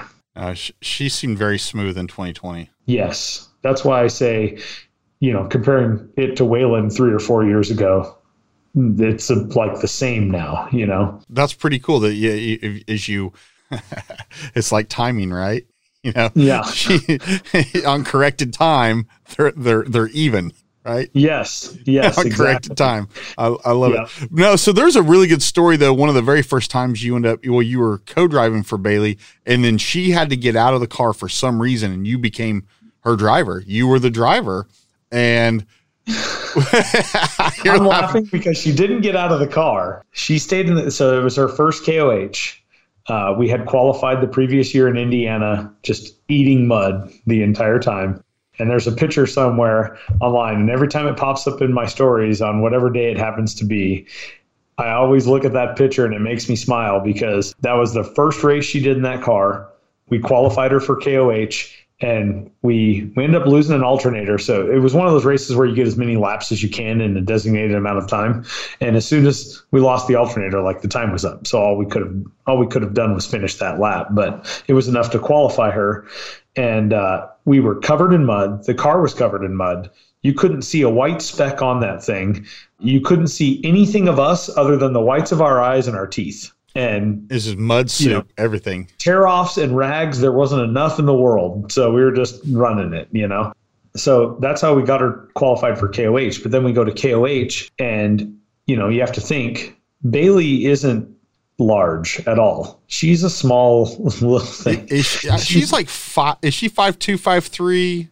I don't want her to get mad at me, but I think she's five one or five two. Okay, well. um, yeah, she's she's very small, and you have to think also that helmets are mostly about the same size.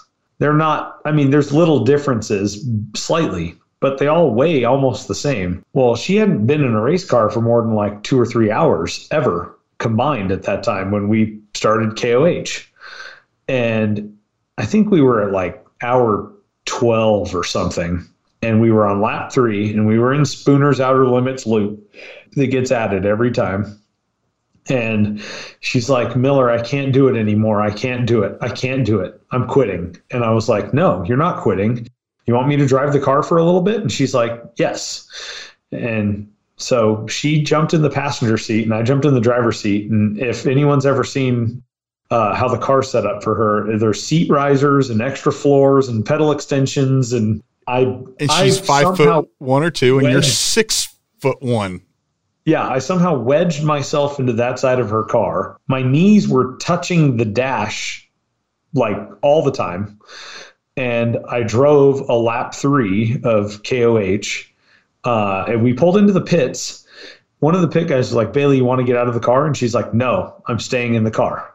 And I, she wanted to cross that finish line, and Shannon said you do whatever you can and make sure that car crosses that finish line whether it's in you know third or 10th or 20th or if it's after time expires Cross you it. make sure she crosses that finish line. And that was the year when we crossed the finish line like two or three hours after the cutoff and they turned the live feed back on because our pit crew stayed out there that entire time and made sure that she made it to the finish line that year. That that's the most important. He's like, you have to finish races. You have to get to the finish line. You do whatever you can to get to the finish line. And it wasn't, you know, we just had some bad luck at the beginning of the day and we got stuck in lap traffic and that it is what it is. But I ended up driving the third lap. And the, the reason why I started laughing when you said that is Bailey actually fell asleep in the passenger seat of the car.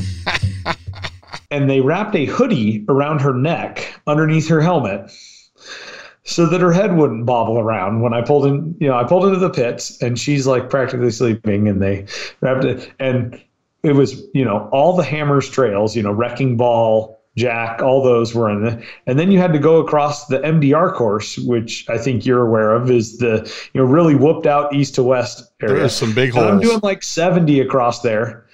And I look over and she's passed out with that hoodie wrapped around her neck. And I'm trying to look at the GPS from the driver's side to make sure I make the right turn off of the course up there because it's you know dark. Um, but we I, I made it all the way through that and I got to like where the last pit goes towards back towards Hammertown, like 10 miles. And I stopped and I said, All right, that's as far as I'm driving. You're driving it the rest of the way. And put her in. And she jumped back in the driver's seat and drove it. But I think that that that you know kind of made her think for the following years you know that that's that's a lot of time you have to be in the race car. It's not like a two to three hour race. It's a it's a ten to twelve. The next year we ran into the same the same thing where we ran into some bad luck. We're out on course way way way long, and halfway through lap three she was exhausted. You know because we had been in the car for twelve or thirteen hours at the time. But once that the first two years were over, she she finished it after that all the time. So and she's finished every she's finished every KOH, right? Yeah. yeah. I mean, I don't think she got an official finish the the first year, but but she's finished every KOH since then. So let's talk 2020. KOH 2020. This is the this is the heartbreaker. That's uh this is yeah. the heartbreaker and I'll I'll tell it from from my side. My side is um everyone's everyone's going to you know everyone's to hear it right here how how terrible an individual I am. I get in my truck, like I watch and get every way off the line that morning, and then I go get in my truck and I peel out for Texas and I turn the live feed on and I watch the race as I'm headed headed back to Texas. So I'm not there for the race. I'm not there for the finish. I'm just trying to get home. I'm you know, whatever, eight ten days you've been on the, the lake bed. I'm like, I'm at this point, I'm done. And the coverage that Ultra 4 puts on for KOH is the live coverage is so, so good. But so there I am bombing down I 10, headed back to Texas, and uh, see Wayland start blowing steam on whichever climb that was. So there I am. I'm, yeah, yeah. I'm, sure, I'm, I, am i am calling Matt Taylor, and I'm like, Matt, uh, Way- Wayland is still fully under power. He's still at race speed, but he is losing all all coolant. You know, do you know are you aware or radio him because if he doesn't know? Because you know with a rear engine car and the radiator mounted up high you don't necessarily know that you're blowing off steam especially yeah. if you're going at speed. And yeah uh, he's like cool thank you thank you thank you. And then uh, a couple you know hours later there it is. You guys you bailey driving you in the passenger seat you've worked your way into first. And y'all were in first for a long time. Like and the whole world was pulling for this girl. This woman everyone's pulling for her. I mean, it was her, it was her day. It was her day, and then it was her day until it wasn't. And then y'all, you guys had a kind of a little bit of a catastrophic, and uh, the day got away from you. You know, we we know Blyler ended up winning, but walk us through what you what was going on in your head and what was going on in that car as you guys were were leading, and did you know you were leading? Well, going back to lap one, we knew we had a good pace going because uh, we could actually see the three other Campbell cars in front of us. Every time you would make like a 90 turn, you could see, we couldn't tell whose car was what, but we could definitely tell one of those is Shannon, one of them is Brian, and one of them is Wayland. And we knew we had passed quite a few people. And we pulled into main pit. And I guess at the end of lap one, they told us we were 30 seconds off of Scherer for the corrected time lead which we knew we were, we had pre ran and we had the GPS marked and we were doing exactly what we wanted to do. We planned for everything. We knew where our lines were. We knew in dust what we needed to, you know, be careful of because we were in dust the entire lap one. We could not see anything hardly. And we knew where to run the car, you know, basically. And we started lap two and they told us, hey, you guys are 30 seconds behind Jason for the lead. And we're like, all right, well, we're, you know, just going to run our pace still. And so we ran lap two. And I think when we left remote pit two is when they told us that we were corrected time, we were the lead, but we weren't the physical lead car, right? Uh, the only cars in front of us were at that time were Jason, JP Gomez, and Cameron Steele. And we had caught Cameron going into Chocolate Thunder, and we passed him. He passed us back. We passed him. We passed him back on and off through Bender Alley, Wrecking Ball, over the top of the Goat Trail, you know, and down down onto the MDR course. And he had he passed us coming out of one of those last rock trails, and then they instantly flatted a tire, and we got by him. And then as soon as we turned towards Guacamole, Jason Scherer was pulled over there, and him and Jason Berger were out were already out of the car, and they were jumping up and down on top of their car, cheering us on when we went by because obviously they knew where they were, so they knew that we were now the second place car behind JP. We didn't know that. And then we went to the top of resolution, started dropping down resolution, and there's JP's car right at the top of resolution pulled over on the side, and he was still in it. He was just working on getting out, and we didn't know at the time that he was the lead car. Um, so we came down into Hammertown, and we see no dust out in front of us the whole time. And we pulled up to the pit and that was our first fuel stop actually. We did the full first two laps because bailey's car has a pretty big fuel tank and that was part of our strategy is we're not pitting for fuel until after lap two. And we pulled into the pit and they started fueling us and i asked one of our pit guys i'm like are, are we in first? And they're like you are first in time and first physically and we're like oh wow okay. That's a wait. Did not know that. Uh, you know we were just still running our pace. We had you know like i said we had pre-ran the course and all the rocks and we knew exactly where we were going on the rock trails. We knew the pace we wanted to run and we were going to run our pace. And that was you know what our plan was. And if someone wanted to run faster okay. So we started lap three. We had clean air for the first time I mean, pretty much all day. Uh, you know, we had segments of clean air during lap two because we start, you know, cars, there was only a handful of guys still left in front of us, but we were still running them down. And we started lap three and everything felt great. Once Bailey got clean air, she, you know, we were running about 15 miles an hour faster than we were on lap one and two, obviously because we could see. Yeah, that helps. and, yeah. And, um, but we weren't. I mean, the car had plenty more. We just didn't want to go too fast. So they were giving us updates because Cameron was in second then after he had changed that tire, and so they were giving us updates at the pits when they could of, you know, how far behind us he was. So and we were running about even to his pace. So we are like, all right, this feels comfortable. We're just going to stay here. And, you know, we worked our way through lap traffic out in the desert and the rock trails and stuff. And we made it all the way out to Emerson, where you loop in to do the last rock loop before you come to the finish. And going across Emerson, one thing we we always talk about is there's no point in doing 120 or 130 across the lake bed unless you need to you know, are you racing somebody? Are you trying to catch somebody that's right in front of you? Because that's pretty hard on the car. You know, you're zinging it pretty good. Um, so Bailey kick. You know, we were doing about 95 was our pretty average speed out in the desert on lap three going into that. And she only went up to about 105 going across the lake bed. Just keep it, don't don't over rev the motor. Just keep it calm. We're good you know, once we hit the rocks, just just like lap two, we'll be fine. And we got to the end of the lake bed. She let off. We started going up that little trail up the mountain. And as soon as we went to make that turn to go up the mountain, she's like, "Oh, lost a belt." Mm. No biggie. Jump out and put a belt on. So I jump out to put the belt on and go to the back of the car, go to put the belt on, and the the, the part you slip it on is the water pump, and the water pump pulley moved when I touched it. And I went, uh oh.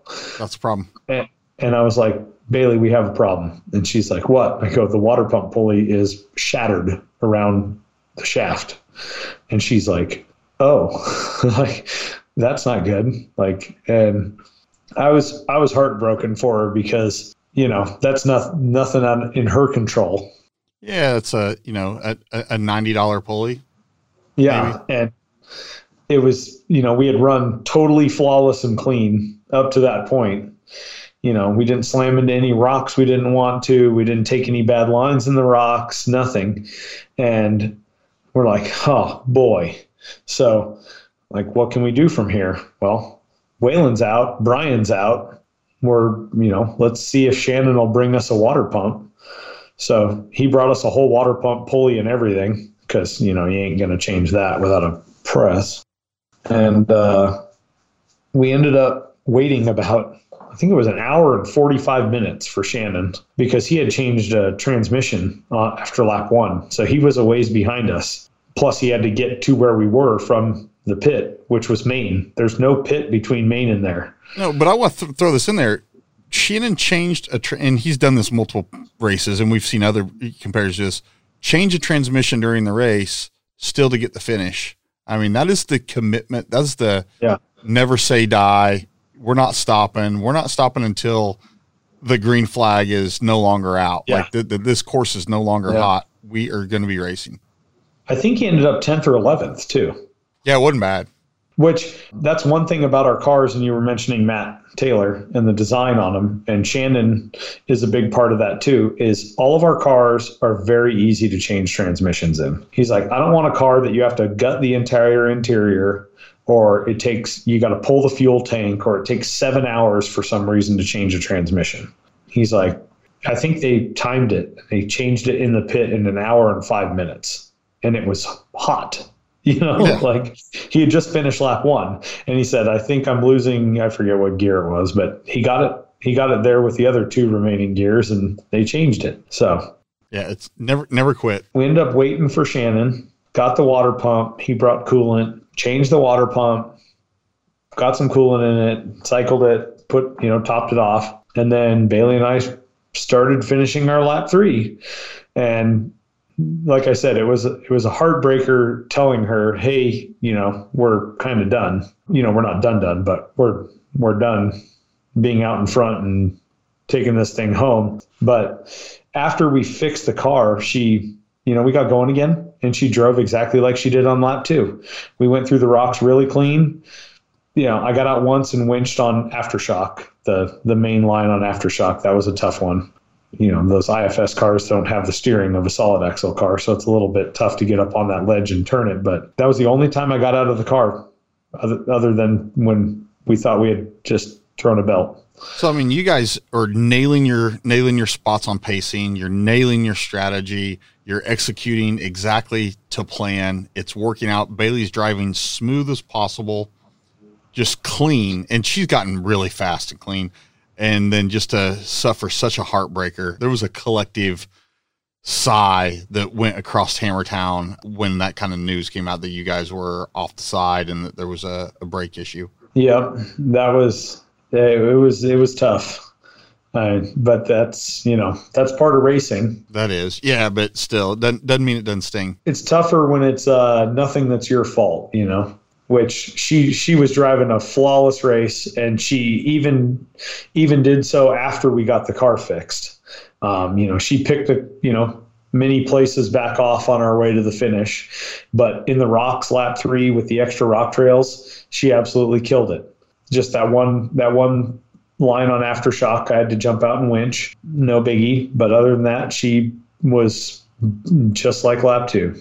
So well, I mean, eh, some some of the notes I had down that I wanted to go over, and we've actually just hit every single one. You basically hit hit my strategy, but you know, some of the stuff that we've talked about that is just impeccable uh, is just like the value of the Campbell team effort. I mean, the value across all four cars and the the effort of this you never you know never say die right and the the value of your strategy you guys you guys basically put a strategy out there for it's all four cars, but then it's as a, a team as well. Don't get me wrong. As soon as the green flag drops, some of those change, but you guys are very, very good about triaging. And if it means Shannon, you know, or Wayland or someone throwing wrenches out or throwing parts out or whatever, I mean, I can't tell you how many times I've heard a story of Shannon bombing across whatever at 100 miles an hour with an alternator bouncing around on his lap or a starter on his lap or whatever. It is that type of we're not done until somebody tells us we're done because we don't know how to stop.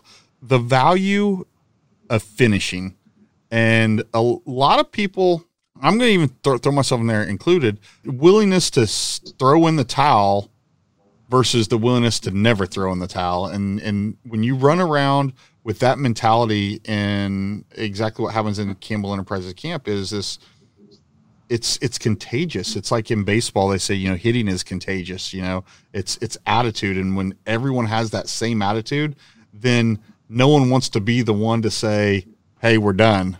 Because whoever says it yeah. is like, "Boo, quitter." And uh yeah. And, and sometimes don't you know, as everyone knows, there comes a time when especially at King of the Hammers where you know, 75% of the field has to at some point come to the realization that they need to be a quitter and they need to be a quitter at that time. Not that they selected and yeah. left out the day to be a quitter, but uh, they have to at some point you throw you, you have to throw in the towel because you've catastrophically failed.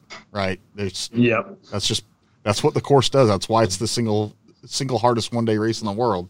The other one, the other notes I have is uh, the value of controlling what's in your control and recognizing what's not that's exactly what happened to Bailey and here, you know, Bailey and you KOH 2020 this year. You, you know, sh- you can wrap your head around this. This wasn't anything that we did. This wasn't a strategy issue. We didn't mess up. We just had an equipment failure. We had a mechanical failure on a pulley. Well, how do you, you, you can't plan for that? No, right? I mean, that's just that's. Just, I mean, I, it, it, was crazy, and you know, when those guys came across the you know the live feed and said you know kind of what took y'all out, this collective uh, felt felt so bad for you guys. I mean, pulling for you guys. So, man, uh, w- one of the last things before we start talking about the future that uh, that I want to ask you about is uh, and get your input on because I know you do have an opinion. I think it's a very I think it's a very good grounded one. But advice for guys getting into Ultra Four and getting into racing, and you know they're going to race, right? They're going to race, but then they immediately think, well, I, I'm going to race, so I'm a racer, so I need sponsors, and it doesn't work that way. Yeah, yeah, that's uh, you know, one thing I, I saw a lot too myself racing. Obviously, it's on a much different scale than the Campbell race team, right? Is guys think, oh, I want to be a race car driver. You should sponsor me and it's you have to you know it's the return on investment for them. You have to give them something back marketing wise you know? What are they getting out of this? If they're not getting anything they're not going to give you anything. If you're a nobody you can't expect someone to just jump on board and give you whatever you want. You got to go out there you got to you got to run what you can run and go from there. And number one thing is you know, you have to finish races. You can't just go out and go buck wild as, when every time the green flag flies and wreck your car. Or as simple as uh, you know, signing up to race, you mail in your entry fee, you start, you know, you you take the green, you take every single green, you know, the series has, but you just, you know, never finish well or you don't finish. Uh, you, yeah. you, you can't sit back and say the world owes me anything. Yeah. I saw a lot of a lot of that in the racing I was doing of, you know, guys wanted to race and they thought that just because they proclaimed that they were racing that people were just going to jump at the opportunity to sponsor them. And that's not the I mean, sponsorship is it's like another job even at the small scale that I did it at, you know. I'm not at the scale of some of these these big name teams like, you know, obviously, you know, I, I'm with the Campbells, but you know, like Loren Healy and Vaughn like those guys. That's uh, yeah, you see them and you're like, oh man, I want to do that. It it's a job, you know. It's it's not like you just get to go out and screw off and someone else pays for it all the time. No, yeah, I think that's exactly the key right there. Is like you're going to start out, you're going to earn every dollar that you. It, it, these are future dollars by time in the shop, doing prep, getting your strategy right, getting your parts right, getting your spares right, getting that's that constant, constant, constant. And then you still got to do marketing. You got to put on your yes. marketing hat and you still got to be social media savvy. You've got to engage photographers. You've got to buy photo packages from events. You've got to go out and do testing on your car as well as you need to go out and uh, do tuning with a, a, a, videographer, a photographer, somebody to capture you in non-race stuff, you know, where they can actually get stage shots that you can truly use in social media and you can use in regular media, in print media or in uh, other forms of audio video media. And that is outside of the green flag and that's outside of your shop prep. And that's so guys like Loren and, and Vaughn and and like you're saying unless you're that's what you do full time that's outside of you doing your job too you're you know you, and then let's say you have a and then you have a wife and you have kids and your kids have activities yeah. So these guys that are doing it full time and 100% yeah don't get wrong i'd love to sit back and say oh yeah i want to be a professional race car driver and do this I am sitting on this side of the screen to you today, and and everyone's sitting in their cars or driving right now listening to this podcast. I'm over here going, the last thing I ever want to be at this point, and you know, and I wish I would have known this about myself even 12, 15 years ago.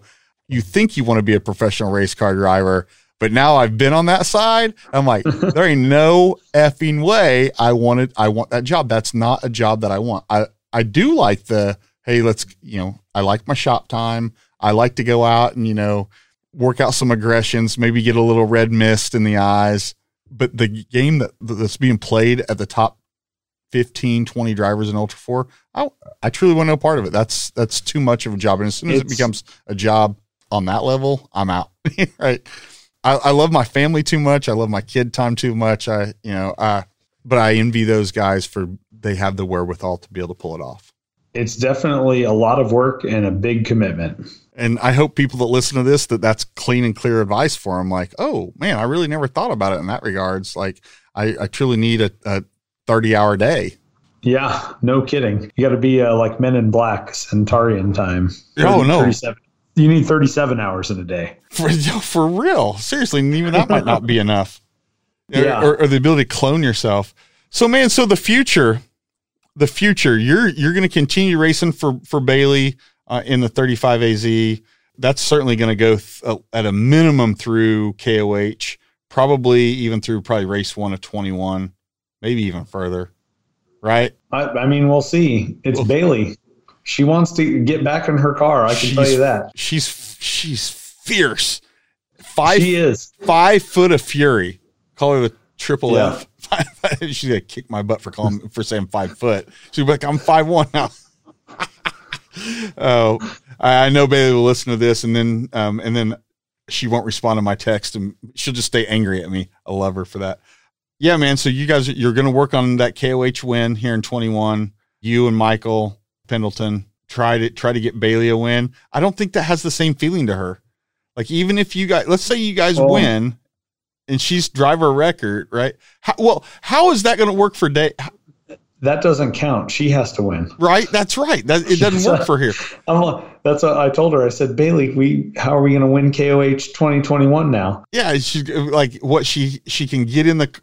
I mean, she's going to be super pregnant at that point. She can't even get in for a start or a finish.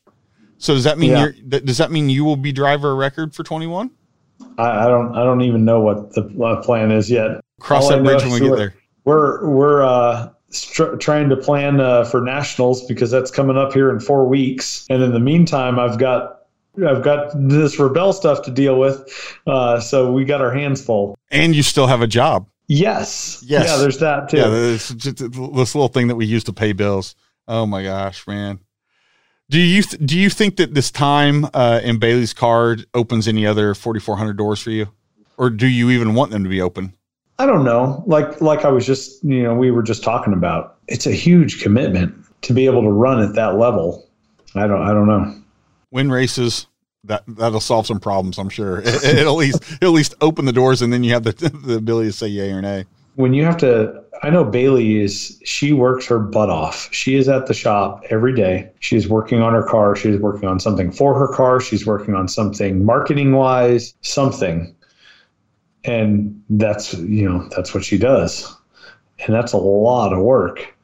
But you know, it's also her car, so it's I can say it's easy for me, quote unquote, to just show up and co-drive or whatever. But it's still, you know, even anyone on the team does a lot of work. Yeah, you're you're kind of this like arrive and drive prima donna now. No. I mean, with the current schedule, kind of, because I've you know I've got I've got to get this Jeep ready for my wife, and then take her up to Tahoe, and then when I get back, we have one weekend, and then we go to nationals. So, well, I will see you in Oklahoma, man, Ryan. Thank you for uh, for agreeing to come on the Talent Tank. Thank you for sitting down with me. Thank you for uh, I mean, just being awesome. Thank you for the insight into uh, what's going on there at Campbell's right now. Um, I think it's super cool. When I uh, when I heard that you were you were going to pick up the reins and you were going to be the, the, the the driver for the 35 car, uh, I was pretty excited. I, I, mean, you've you've earned that. You have the skill set for that. Uh, it's and definitely, if there was ever any doubts, you know, I think those were set aside after Moab this past weekend. I mean, aside from you know your propensity to flat tires on the right side, but I mean, yeah, we'll, we'll, we'll we'll dig that in there, man. Ryan, did did uh did we cover everything you kind of ha- wanted to get out there? I think we did. I think you did, man. I had a great time. Uh, I hope everyone uh, that uh, that pulled this streaming up and listened to the Talent Tank, uh, listened to uh, uh, Miller here for the last uh, two hours. Thank you, thank you guys for uh, for listening on that note, Ryan, we're out. Thanks for having me, Wyatt. Oh, absolutely. We'll catch you guys next week. Have a good one. Thank you for listening and taking a dive into the Talent Tank. Please like and subscribe on Instagram at the Talent Tank or our website, thetalenttank.com.